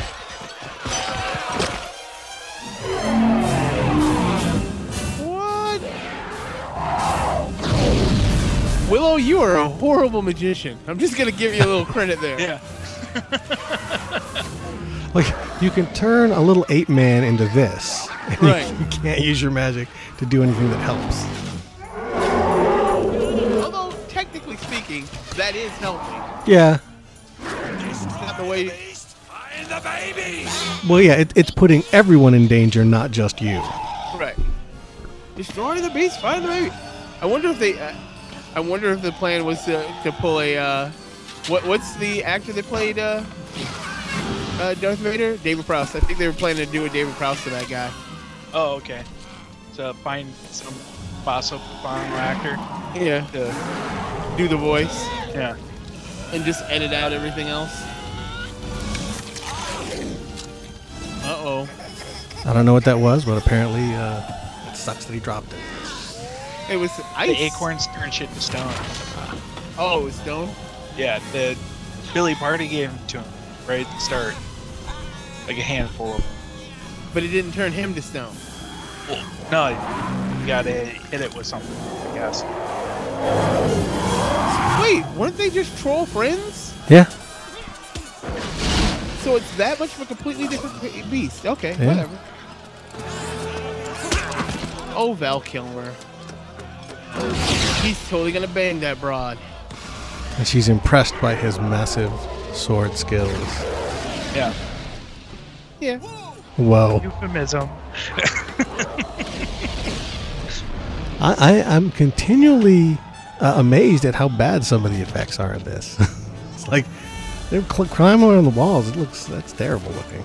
Well, you know, I think that's one of the weirdest things about going back and watching movies that are 20 years old. The the effects were not bad at the time. Yeah. It- mean, she's they- like leaping, leaping, like huge leaps. Yeah. But like these effects aren't bad, but then some of the easy effects, which some of the easy green screen effects or blue screen, this was all blue screen this time, um, are are pretty bad. Like bad, or like worse than what what you. I mean, I don't know if it was just time or money or. Think it's either. I think it's just one of those things where. Uh, what what fucking movie was it recently that I was watching? Well, all their money went into the other effects. Like that matte shot there. yeah. Uh, oh my god, it looks like a doll. That was actually it was one of those go motion, but it's like that's this is the same technology that they made look really good in Return of the Jedi years earlier. Yeah. Yeah. I think it's I, I think it's just time and having some skill with it. And again, you know, we're talking about. I mean, Phil Tippett did a lot of this, so it's not like he wasn't skilled. But yeah, maybe with with many of these type of movies, when you've got a director that does not know how to handle a big effects movie, some things just don't quite pan out. You know, I think back to the first Batman movie. You know, now Tim Burton can do special effects like a motherfucker, but in uh, in Batman, it was clearly way out of his league. yeah. Those effects are horrible in Batman too. Yeah. But then, like, when I was watching um, Sweeney Todd, I'm like, why couldn't this Tim Burton make Batman? I kind of, I kind of now want to go back and re. Wait, why did they both die? That doesn't make any sense. But okay, I kind of want to watch uh, Batman Forever next. Yeah, why not? It's, I know I haven't seen it since maybe, maybe 2000. I have not seen it beginning to end since the, since the theater. Really? Yeah. I've seen pieces of Guarantee it. I hadn't seen it since DVD came out. Oh, I didn't watch it. on Yeah, I didn't even watch the DVD. I bought it, but I didn't watch it. I like that. I bought, it, but I didn't watch it. Well, it was in the box set. Okay. Just like Superman 4. I mean, I'm not watching that movie ever again, but I'm, I keep buying it because they keep putting it in box sets. I kind of want to do a commentary on that. Superman 4? Yeah. We got to get Michael. Yeah, I know. You know, I, I've actually been uh, been listening to uh, old Geek Fights Yeah. because I realized, you know, I never actually listened to our show. Oh, you didn't. Other, I mean, I listened to it when when I'm editing, and I never listened to it again. Right. So I just randomly, and I so I, I listened to uh, Worst Sequel. Yeah. I was like, that's actually quite entertaining. And man, even then, Michael's just just pure evil the whole time. Yeah. You didn't know that? But uh, yeah, there's a lot of Superman four bashing there. You know, there are there's actually a growing contingent of people who prefer Superman four to Superman three. Uh, I can see that. Because you got to figure. Uh, I'm now 36, and like I said before, Superman 4 is the first one I saw in the theater. hmm So that's my first Superman. And, uh, you know, I could see people being nostalgic about it and not going back and going, that's Superman. Well, it, it's more often it's a matter of it is more like a Superman comic book because he's fighting a supervillain and it's got Lex Luthor and you know it's it's more strangely more faithful to comics even if it's being more faithful to bad comics. It is Yeah. still more faithful to what honestly is a very large n- part of Superman's history. I mean, there's a lot of Superman comics that do read like that and you know, okay, I can appreciate that, but it's still not like it's good. You know, I, that that goes to the I would rather something be good than faithful, as far as like a comic book movie goes. Against me. And things like this. That looked like an entirely different movie. That scene. It is. Well, no, I mean like, it looked like. I'm wondering if that was like a pickup or something because it looked completely different from the rest of the movie. Like how it was shot and lit and all that. Yeah, Yeah, Good production value. yeah, it looked good. but uh, it, I don't know. It's still. on- I imagine it's not. Now that I think about it, but for a while on YouTube, someone had edited together three Superman three and four into like one movie. wow. and I, I'd always like I'd seen it, but I'm like, I don't have an hour and a half to burn on this. So, Yeah, you do. Quit lying. well, it was like it. You're spending two hours watching Willow. Well, yeah, at the time, every- And- anytime I'd see it pop up on YouTube, it was always like, I got like five minutes, and I gotta go to work. It's like, Okay. and then when you stop to think about it, it's like, eh, never mind. To be fair, we're watching Willow, but we're talking about Wolverine. and Oh yeah. Wait, why does he have? Oh, he's turning into. he's a turning pig? into a pig of some sort. Is this the first morph? Yeah. I think so. They're all pigs. What are they turning into tiny pigs? Wait. Wait. The brownies are turning into. pi- Wait, why are the brownies there? How about that? Uh, they just they're in people's pockets. Uh, I don't know. Every every they, every once in a while, it's like I think anytime it's one of those things where it's like. Uh, I think people might have forgotten the brownies are still here. They'll show a shot of them in somebody's pocket. Or maybe it's, it's your Jar Jar theory in uh, Phantom Menace, where it's like every certain spot they put in Jar Jar to make the kids laugh. Yeah. Like after so many minutes, they have to put them back in. Yeah, like this is all weird. Why are they turning into pigs? I mean, I know why story wise, but why? What motivates that creative choice? I don't know. Maybe they thought that would work best with the uh, effects they were planning. Unless it's a comment that technically human meat is supposed to taste like pork. Maybe, or maybe because you'll sh- they'll show that the brownies turned into like those little little pigs. So Now, maybe why does she it's have a mummy wrap underneath her? Yeah, there's a lot of questions. Okay, that that's it. She isn't she putting herself in the baby body or something like that? I, I think she's like So yeah, now we've got some like almost like Frankenstein yeah. vibes here, and Gong Show. And Willow kept himself from becoming a pig because of his. His magic wand. He's in wand. there doing some sort of ritual. Okay, so here's here's the question: How many of those pigs were eaten? All of them. But yeah, because pigs will eat each other. No, no. I mean, Oh, in our reality, like, oh, like, did they were they movie pigs and they never like saw a slaughterhouse, or were they one of those like we need a bunch of pigs, go to a slaughterhouse and get a bunch of live pigs, or you know, you know wherever you get a bunch of live pigs from. Well, considering this was New Zealand, they probably yeah. ate a lot of them. Yeah. Yeah, well, Okay, here's the whales. morph.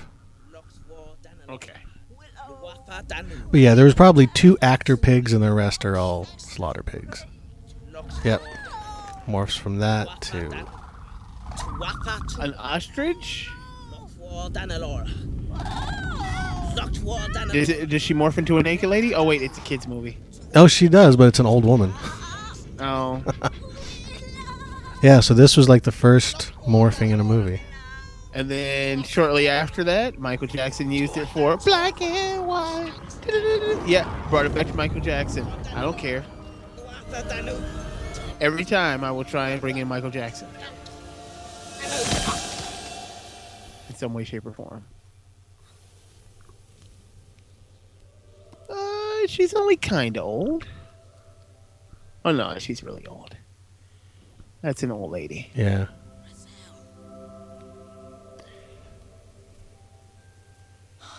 An old naked lady. Yeah, definitely put it. Put a towel on that bitch. We just got some old side boob there. and nipple. There was nipple. You know what? Somebody should make that website. Nudity you didn't want to see. Have like Borat. Borat. Uh, it'll be like, as a dude, Kevin Bacon's dick at the end of uh, Kathy Bates. Kathy Bates uh, at the end of what the hell's the name of that movie? Wild Things. Yeah. Like I didn't want. I didn't want to see his dick. I did. The crying game. Crying game. See? Yeah. Unwantednudity.com. Unwantednudity.net. Again with hair. What's with the locks of hair in this movie? And yeah, so far the hair has not come back. So maybe I was wrong. So far. Yeah, that's true. There's still. Oh my God! There's still 23 minutes left in this movie. Nah, nah. 20 I- minutes. Oh, probably less than that. More like 15. It's got to be eight minutes worth of credits. I don't know. They didn't seem to put as many people in the credits. I love watching like old old movies when there's like 15 names in the credits tops. Yeah. Like that's it. The end. Yeah, there was no fucking unions back then me- making sure that the third assistant grip gets listed. Right. in my village, Like, nope. we have a lot of goats. What does a grip Willow, do? is war, not agriculture. Uh, they, they, But I have an idea. I don't know. I used to know that. I used to know it too. What does a grip do? In like, that one and Best Boy. When I see Best Boy, I'm always like, what the hell is he gonna do? Uh, our lighting and rigging technicians. Okay. And what is best If baby boy? dies, all hope for the future is lost. I don't know what a gaffer is, but he probably uses tape. Me too. Best boy in movies, me. Best boy. Uh, here's the part where everybody gets to act heroically. All right, we've got to decide who's gonna go and who's gonna stay. Okay, it's the same, eh, same thing. Yeah. Day to day lighting operations. Blah blah blah blah blah. And then a gaffer is an electrician. Yeah, that one I knew. That's why there is gaffer's tape. That's why it's called that.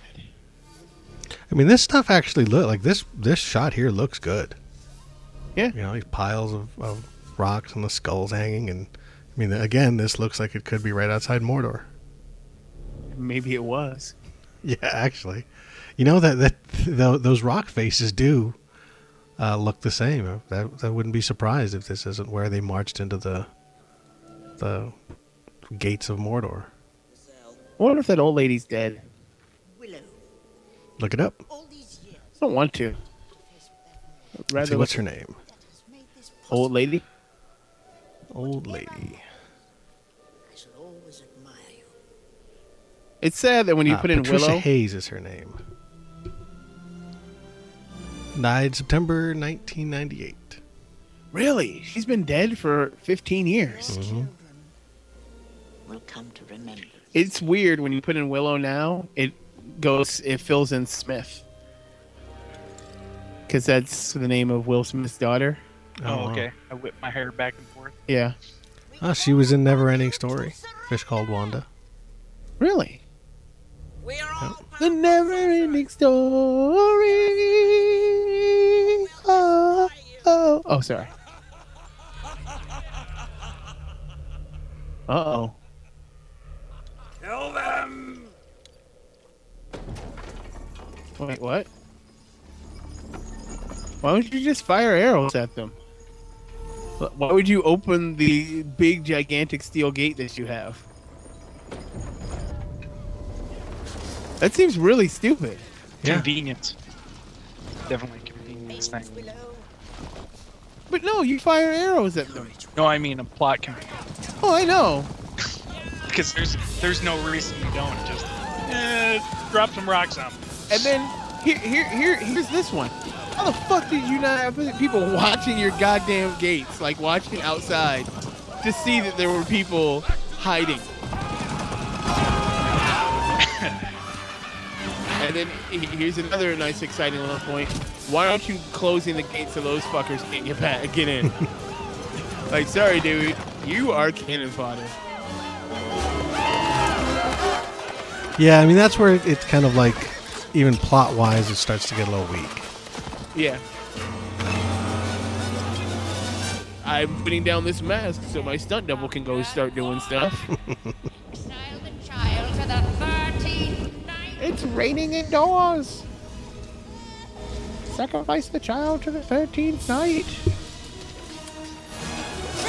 And even just like, okay, why not just wait until after your evil queen does her thing to even bother with Willow and the sorceress? Like they've Yeah. already lost. Yeah, as long as as long as they don't get in, Yeah. they have. Wow. Yeah. Yeah. Is this PG or PG thirteen? I don't know. Probably PG. Because I haven't seen anything particularly grim other than. Well, I guess that thing eating those dudes might have made it a PG 13. Yeah. Let me look and see. Did not see the rating on the theatrical poster.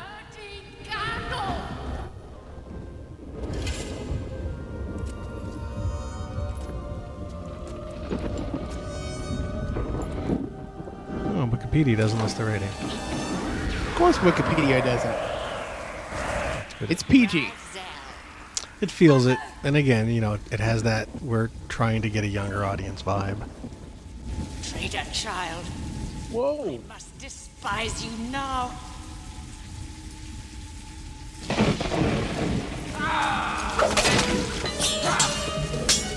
This movie is 25 years old. Yeah. I do wonder if those twin girls turned out to be hotties. what? They're like 27 now. Not that weird. And you know, just like the, the right now, we just had a fairly kind of uninspired sword fight scene.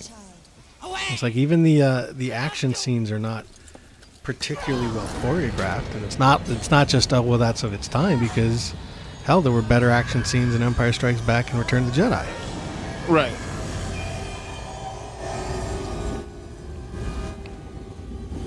Is this the precursor to throwing big round chairs? Yes, it is. Your powers have Throwing big round people. This is the Emperor versus Yoda, but chicks, old chicks. Yeah, she's got Yoda's cane. Yeah, it is Yoda's cane, isn't it?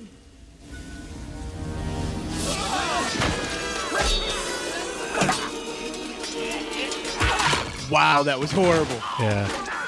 That was the worst thing ever. For those of you that are just listening to this, the brownies flipped a switch on something. Clearly not touching. But I'm giving the fire on that. But okay.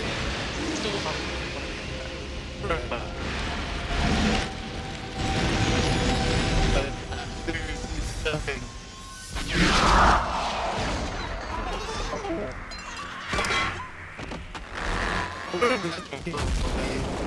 You were totally siloning on me. I'm sorry. Yeah. It's your fault. I guess I'll just have to keep talking. Why are you talking right now? Ooh. I'm sidelining. You're actually sounding better now. I blame you.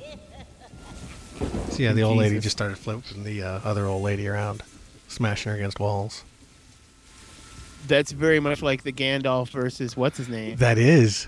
Oh, sour man. Oh, you're Yeah. right. Yeah. That's what this fight is. Yeah. We should just like take this movie and like cut scenes of it into the Lord of the Rings. See if anybody notices. You don't think people would notice? you know, it's one thing to say let let let's see if it blends nicely. Actually, what- you know what we could do? what? We could take one of the Lord of the Rings trailers and just cut in shots from this and use like the audio from the actual trailer. Well, you Trailer mashup. You could do that. I, I'm not doing that. Yeah, I wouldn't because that's a lot of work.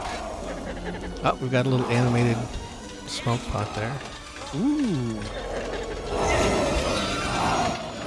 See, and that's uh, clearly stop motion. Yeah. And they did a decent job of it too. Yeah. Why does their armor have gold on it?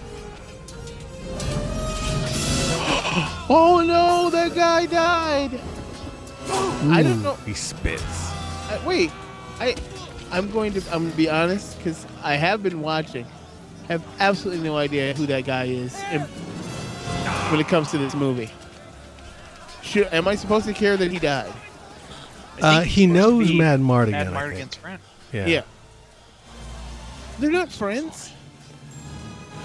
Yeah, I don't think they're friends. They became friends.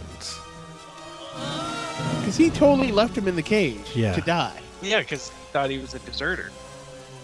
Oh, is that why? No, I think so. Or he did uh, something about a desertion. Yeah, Is that guy just killing old ladies? I think so. He killed an old lady. It's such a weird weapon. So uh, Wikipedia says that he is, uh, well, the, the actor is Gavin O'Herlihy as Airk Thaughbaer, military commander of the destroyed kingdom of Galladoorn, who shares a mixed friendship with Madmartigan. A lot of funky names in this movie too. Yeah. Bavmorda, Thaughbaer. Willow's name is Willow of Good. Willow of good. Of Good. U F G O O D. Subtle. Lucas is very subtle. I just Is somebody's name of Bad? I hope so. Let's see what uh, The uh, leader of the Nelwyn Village Council is Burglekutt. Burgle cut. Burglekutt. So the sorceress is Fin Raziel. get the fuck out of here. This is the craziest thing. So I looked up Gavin O'Herlihy. Yeah. Yeah. He's the caretaker. He, well, he's in the caretaker.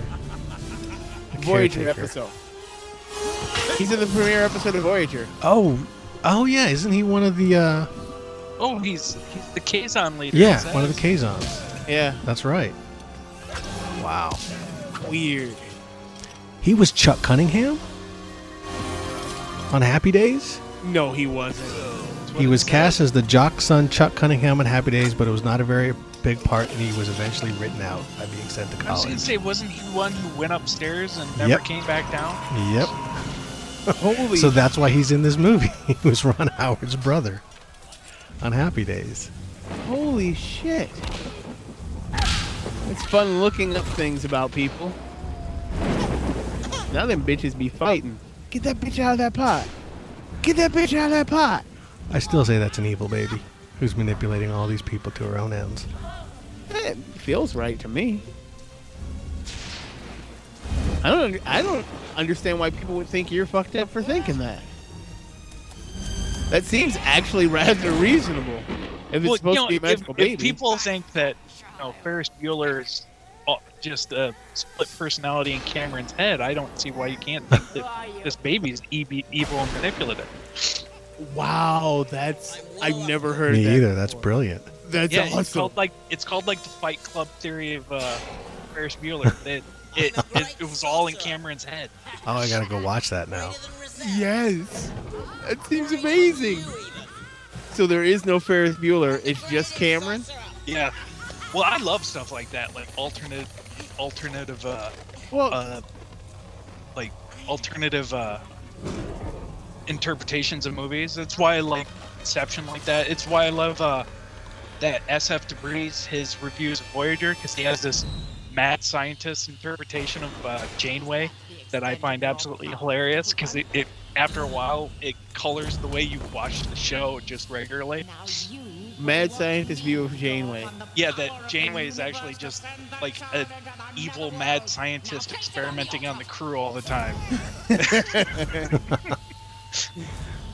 Like they could get home anytime they wanted to, but she's still running experiments. Yeah.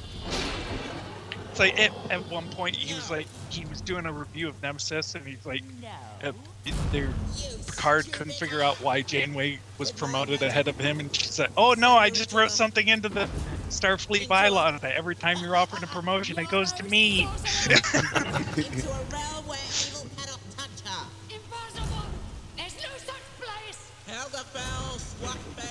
So now we got Willow against the old lady. Yeah, I shall destroy you! and, and he's he's doing a spell right now. He's actually acting rather well right now. He's believable. What? Ah, nice callback Yeah. to his disappearing pig.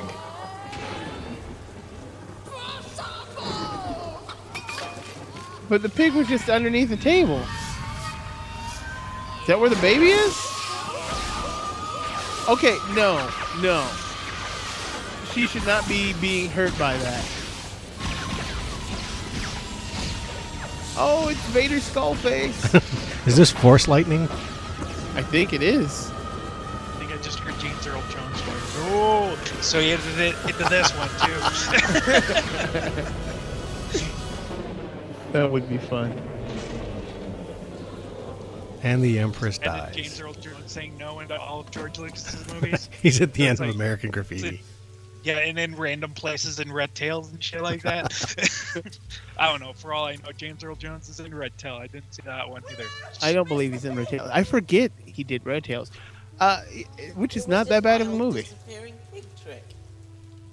It just uh, falls short. So Willow beats real magic with fake magic. No, with the only magic we know. Sleight of hand. You are on your way to becoming a great sorcerer. They give him a pony. You make us proud. Yeah, they really don't need the brownies at all. oh, that is so funny. Like, why the fuck are you kissing me, dude? Get off me. Okay. As a, I would feel weird about dudes picking me up, Yeah. but I guess you kind of got to get used to it when you're a midget. Yeah, I said it again. And a bald joke. Yeah. See, now it's a party castle. This is the last And he returns to Hobbiton. Return of the King. Yeah, that was Return of the King, wasn't it? Yeah. Oh God, I, I I'm just flashing back to watching Return of the King in the theater. Like roundabout when they dropped the ring in, I started to have to pee really bad. So I'm just sitting there going, "Yep, okay, roll credits." No, you're not gonna do this one too, are you? Oh shit, roll credits? No, god damn it! He turned it into And more poop jokes. it's shit in his mouth. That's actually kind of bullshit. He creates a bird that shits on you. It's Fuck you, Willow. on in his He's mouth. an asshole. Because I wonder how long he's been gone. Oh, the baby wasn't any older. A Couple weeks. Never show little people running. Like I was taking this scene completely serious until Willow started running, and then I started giggling. It reminds me of that episode of South Park with Cartman and the little guy. Words are like bullets. hey, there they are. There are the credits. And there we go. The end of Willow. There's still another six minutes. Baker. Uh, That can't be the same Ken Baker. No, think it's so. not Kenny Baker. Video coordinator, gaffer, Kevin Day. Wow, Moebius did concept art? Really? Actually, Chris Achilleos, I've heard of him too. Those are both big fantasy artists. Nice. I guess it doesn't surprise me that the design of the movie was really good. Well, You yeah, know, the costume imagine, designs and all that. I imagine when it was in pre-production, you know, if you're an artist, you know, oh, okay, I can work on a George Lucas movie. That would be awesome. Yeah, I mean everybody everybody whose name we're seeing now thought they were getting in on the ground floor of the next Star Wars. Yeah. Well, hoped because up up until this point, you think about it, everything that Lucas touched that kids could enjoy turned to gold. Yeah. You, you Yeah. know, you could have seen Howard Howard the Duck is the fluke. Yeah. Right. and even then, like, like I was like eight or nine when Howard when I saw Howard the Duck, and I liked it, so it did work Um, to that extent. And Howard the Duck wasn't Lucas's creation in any way. I mean that was an adaptation of a Marvel comic. Howard the Duck is still the fluke when you actually look back at his actual career. Howard the Duck is the only one that doesn't make serious cash. Yeah, I mean this is this was not hugely successful, but it was still profitable. Right. Just not enough to really make them uh, charge into another movie. I mean, they they went ahead with an Indiana Jones movie after this, and then he kind of pulled back, What, 55 million is what this made something like that. Yeah, in in 1988? It's actually Yeah. kind of it's kind of a lot. This this is pre Temple of Doom.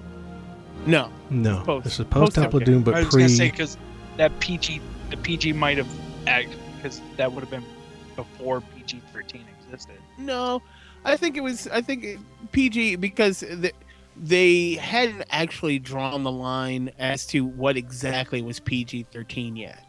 Even though it had been around for five, five or six years by that point, this, it wasn't exact science yet. It was uh, well, this one's PG thirteen and this one's PG. Well, why? Now we all know that you show you can show boobs, you can't And- show gratuitous boobs, and you can say fuck once in a PG As thirteen long movie. as it's not referring to fucking, right? Right. Yeah. Like we know, we now know what the rules are. Although it's not really there, there are no actual rules. They're more Yeah, rules of thumb than rules. it's arbitrary. I know. Yeah, It's just one of those things. They know if you say fuck more than once, you will get a rated R. They know that. So, I wonder when we're going to finally do away with the APA. That would be nice. oh yeah. It doesn't make any sense. I, Well, I- I, I mean, I don't think it necessarily have to do with do away with like a ratings board, but like you could adjust how ratings are set up. Like if you say instead of rated R, it says, okay, this movie has, uh, you know, nudity, violence, gore. Uh, just you know, say what's in just it. have Yeah. a parental. Just have instead of rating, you have a parental advisory sticker, like at the bottom of the poster. It says this movie has such and such and such and such. You know, yeah, just a warning, a parental warning, I guess. Uh, Best way to put it. I, I would. Uh, I will uh, warn everybody. Uh, that warning works until uh, gratuitous nudity. Well, yeah, Because no, because that's what. Because there's things that say gratuitous nudity. yeah. And, and whenever I'm like, see, well, when I was looking at Blockbuster and I was renting uh, foreign films to watch nudie stuff, uh, I would see gratuitous nudity, and there was a 50-50 chance gratuitous nudity meant cock. Yeah. so I was always like, "Ooh, let's see what." Oh, it's penis. Oh, it was penis. Oh, it was. It's definitely penis. Oh, good. Now I've seen Gerard Depardieu in uh, full frontal. All right. Never mind. Oh well. Yeah, they need to be specific. What exactly are you seeing? Right. There are two penises, four vaginas, and eight nipples. Okay, that's All a good right. ratio. Well, like uh, Sarah Marshall, there's tons of dick in that movie, and then a picture, uh, a d- Photoshop picture of Miley Cyrus topless, not Cyrus, Miley Yeah. uh, Kunis. Kunis, Mila Kunis. Yeah. It's like, wait a minute, there's a ton of dick in that, and it gets a nudity. Fuck you! I don't Yeah. care about dicks. It should say dick. Yeah, it should You know, say dick. you guys mentioned uh, Mila Kunis. Did you see that that Wonder Twins movie poster that came out? Oh, and yeah. caused all the nerds to freak out. No, It's like, is it? yeah, Well, they're they got the Entourage movie coming out, and I'm guessing that uh, the Wonder Twins movie is the movie they're, you're, you know, the building it around like how the series is based around an Aquaman movie. So Right. they to tease uh, the Entourage movie, they put out this uh, Wonder Twins teaser poster, and it said uh, Ashton Kutcher and Mila Kunis okay. as the Wonder Twins. Oh yeah. And I was like, I, stopped and I looked at it and I, I was like, that's odd. And then I remembered that's what they played in that 70s show. And I, I didn't know it was for the Entourage movie. So I'm like, oh, someone saw that episode of that 70s show and it's just being a jerk. And then I saw everyone was uh, flipping out over it. I'm like, what the fuck? Why is everyone flipping out? It, so I started looking into it further. I'm like, this is for the Entourage movie. Now, why are you flipping out? well, because it became that. Oh, DC can't get a Wonder Woman movie out, but they can put a Wonder Yeah. Twins movie out. Well, yeah, it's we. I think we were talking about this on the Man of Steel commentary, or maybe one of the last episodes. Uh, it like any excuse they've got to bitch about anything DC does. Yes, They're starting to become like Marvel. Yeah, Oh yeah, I mean, just they, they they announced that that was the the best when they announced uh, whoever it is that's playing Wonder Woman. Yeah. and Yeah, then everyone just went, but she's so skinny, she can't play Wonder Woman. She's skinny, and then people started posting pictures of this is what uh, Christian Bale looked like before he was filming Batman, and it was when he was doing The Machinist. Yeah. And it's like, uh, it, it's about the easiest thing in the world to build somebody up. twenty five pounds. Yeah, It's like Well- you feed them a lot, you give them a trainer. Uh, the other thing that I saw, one of my my favorite was, hey, um, you know those body issue image i- i- i- things. It works Yeah. both ways. Sometimes they're too fat. Sometimes they're too skinny. Saying things about that creates body image things. Like, Yeah. oh, yeah. like she she just might be a skinny woman. But even it's just like even like look at uh, Henry Cavill in The Immortals Yeah, when he's like built like Yeah. a ballet dancer, and then look at him in Man of Steel where he's built like a football player. it's like it's not that tough to build someone up, He's gigantic in that movie. dude. He's like he's as big as like Lou Ferrigno was as the Hulk. I know. It's amazing. I love it. I love But it so uh, much. but yeah, that it's the same thing. It does not matter what what announcement is made. Uh, they're gonna hate it. So so okay. What would be great is if they announce they're remaking Willow, so we can hear how all the hate.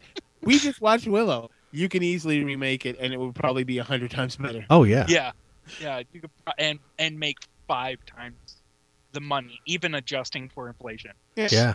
First things first, get rid of all the little people. I'm not even kidding.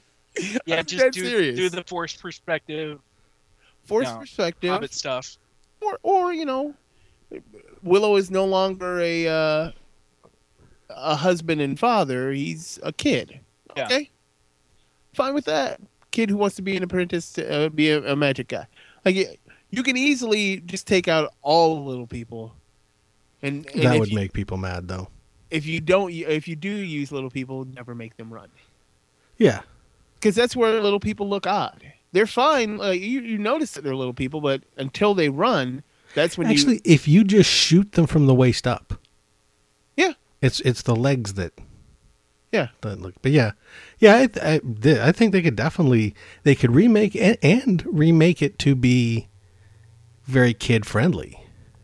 Hell, they could remake this. Wait, wait, Disney owns this, don't they?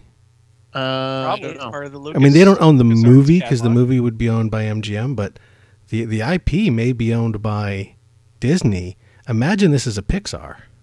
Oh yeah. Does Animated. MGM even exist anymore? Yeah. Okay, because they went under for a while, right?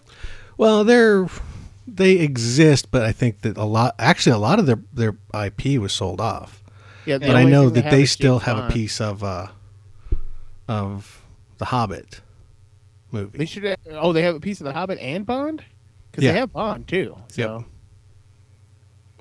Yeah, they have a piece of the Hobbit movie. That's why it took so long for it to get made. That's why Guillermo del Toro had to back out because they couldn't. Like New Line is really producing it, but MGM kind of has a piece of it because they owned the rights going way back to, you know, oh, probably before it's this. It's like the Watchmen thing, right? Yeah. Yeah, and so they couldn't move ahead with the movie while MGM was still kind of in bankruptcy or whatever they were whatever their financial state was. okay. But yeah, if, if this if the Willow IP is Lucas, then that would make a badass Pixar movie. It would actually. You don't really even have to change anything. you could use the complete the same exact story because because what uh, where it falls short isn't on the story or the brownies or any of that stuff. It's it's the execution of everything. Yeah. It's just kind of flat. Yeah. But you could beef all that up, make it look cooler. I mean the same designs, just, you know, I think it would look cooler being animated. Yeah. Wow. So We we, fixed the Ho- uh, fixed well, the Hobbit. We fixed Willow, just like we fixed uh, uh, what is it, Moonwalker Man of Steel. Uh, I don't know what we're gonna do next. We should do Event Horizon. No, we should not do Event Horizon. I remember that movie. I remember it front to back. I remember liking it a little bit. And it has it's not 20 years old or more than half my life. So, no.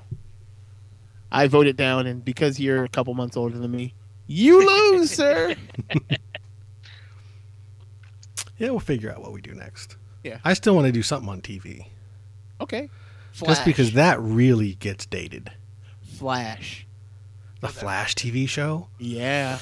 Ooh, do I want to? Actually, that would be topical because we're getting the Flash on Arrow. Are we? Yeah. Yeah. Yeah, Greg. Didn't they just introduce Barry Yeah, Allen? he was he was surprisingly good. Yeah, I haven't. Uh, I didn't watch this season of Arrow at all because you know right before the season started, I changed uh, TV service and I forgot to record Arrow. Yeah, it's uh Not missing it. very League of uh League of Assassins. But Okay. I, I, like I'm. I'm honestly not missing it. It's one of those like, oh, I forgot to record that show. Oh, okay. And I, I remember I forgot like three episodes in, but I was like, I'm okay with that. Yeah, I had the same thing. I um switched.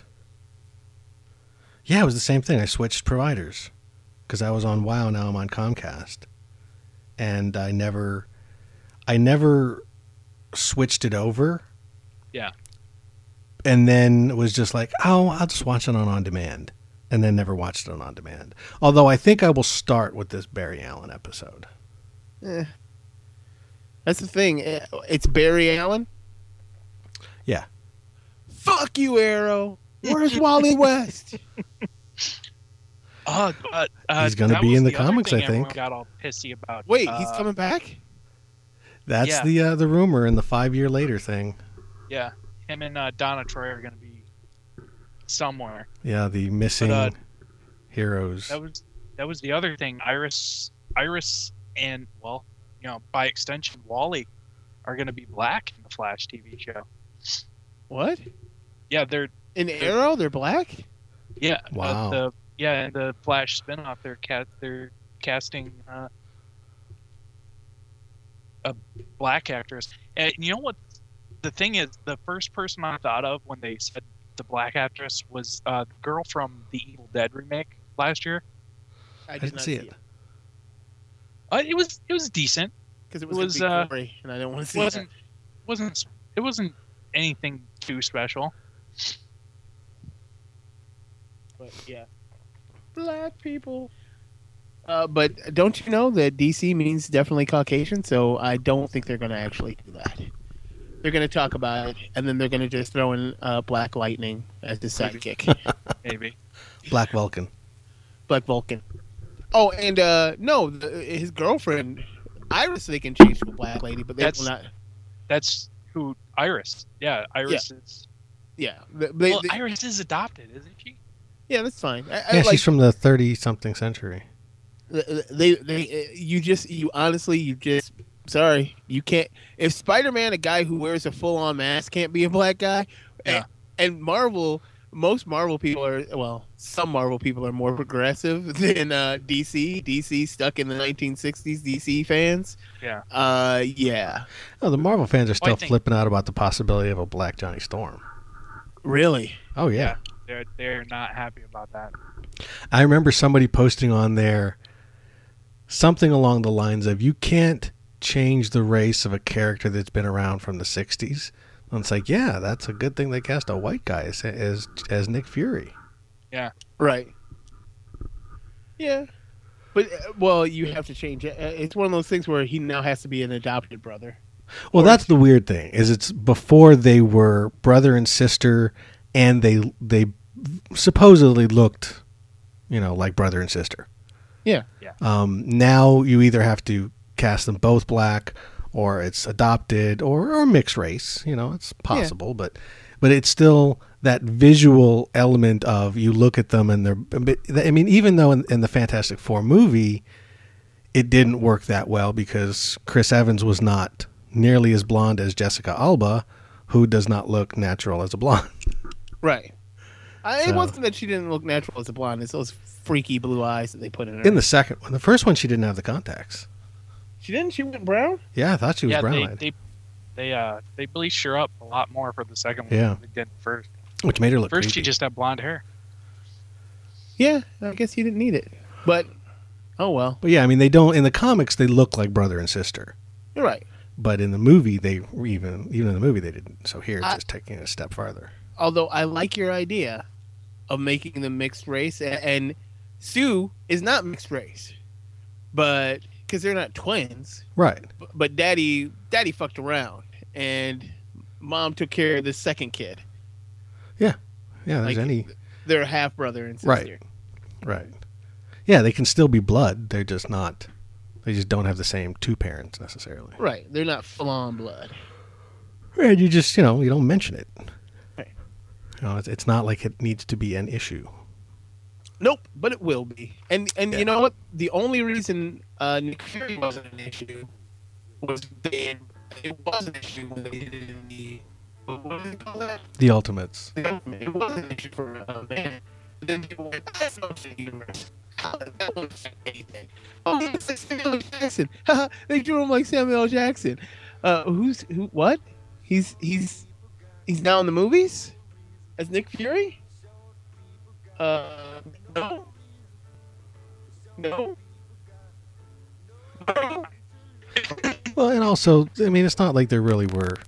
Nick Fury has not uh, consistently sustained a book for 30 some years. So, yeah, true. What am I thinking? I was talking about the 90s. Yeah, he was talking about the ladies and the- There was a Shield book in the in the early 90s. I, was the TV movie.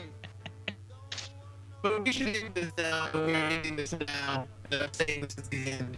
So gonna keep. Continue to watch football, One, Sunday Night Football. Good night.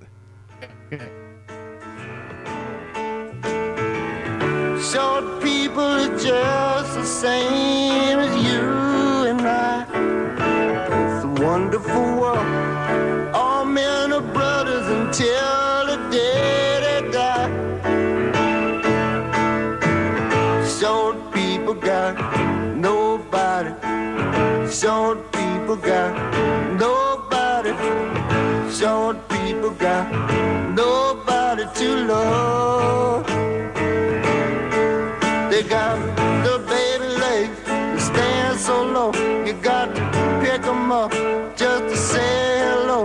They got little cars that go beep, beep, beep. They got little voices going peep, peep, peep. They got grab a little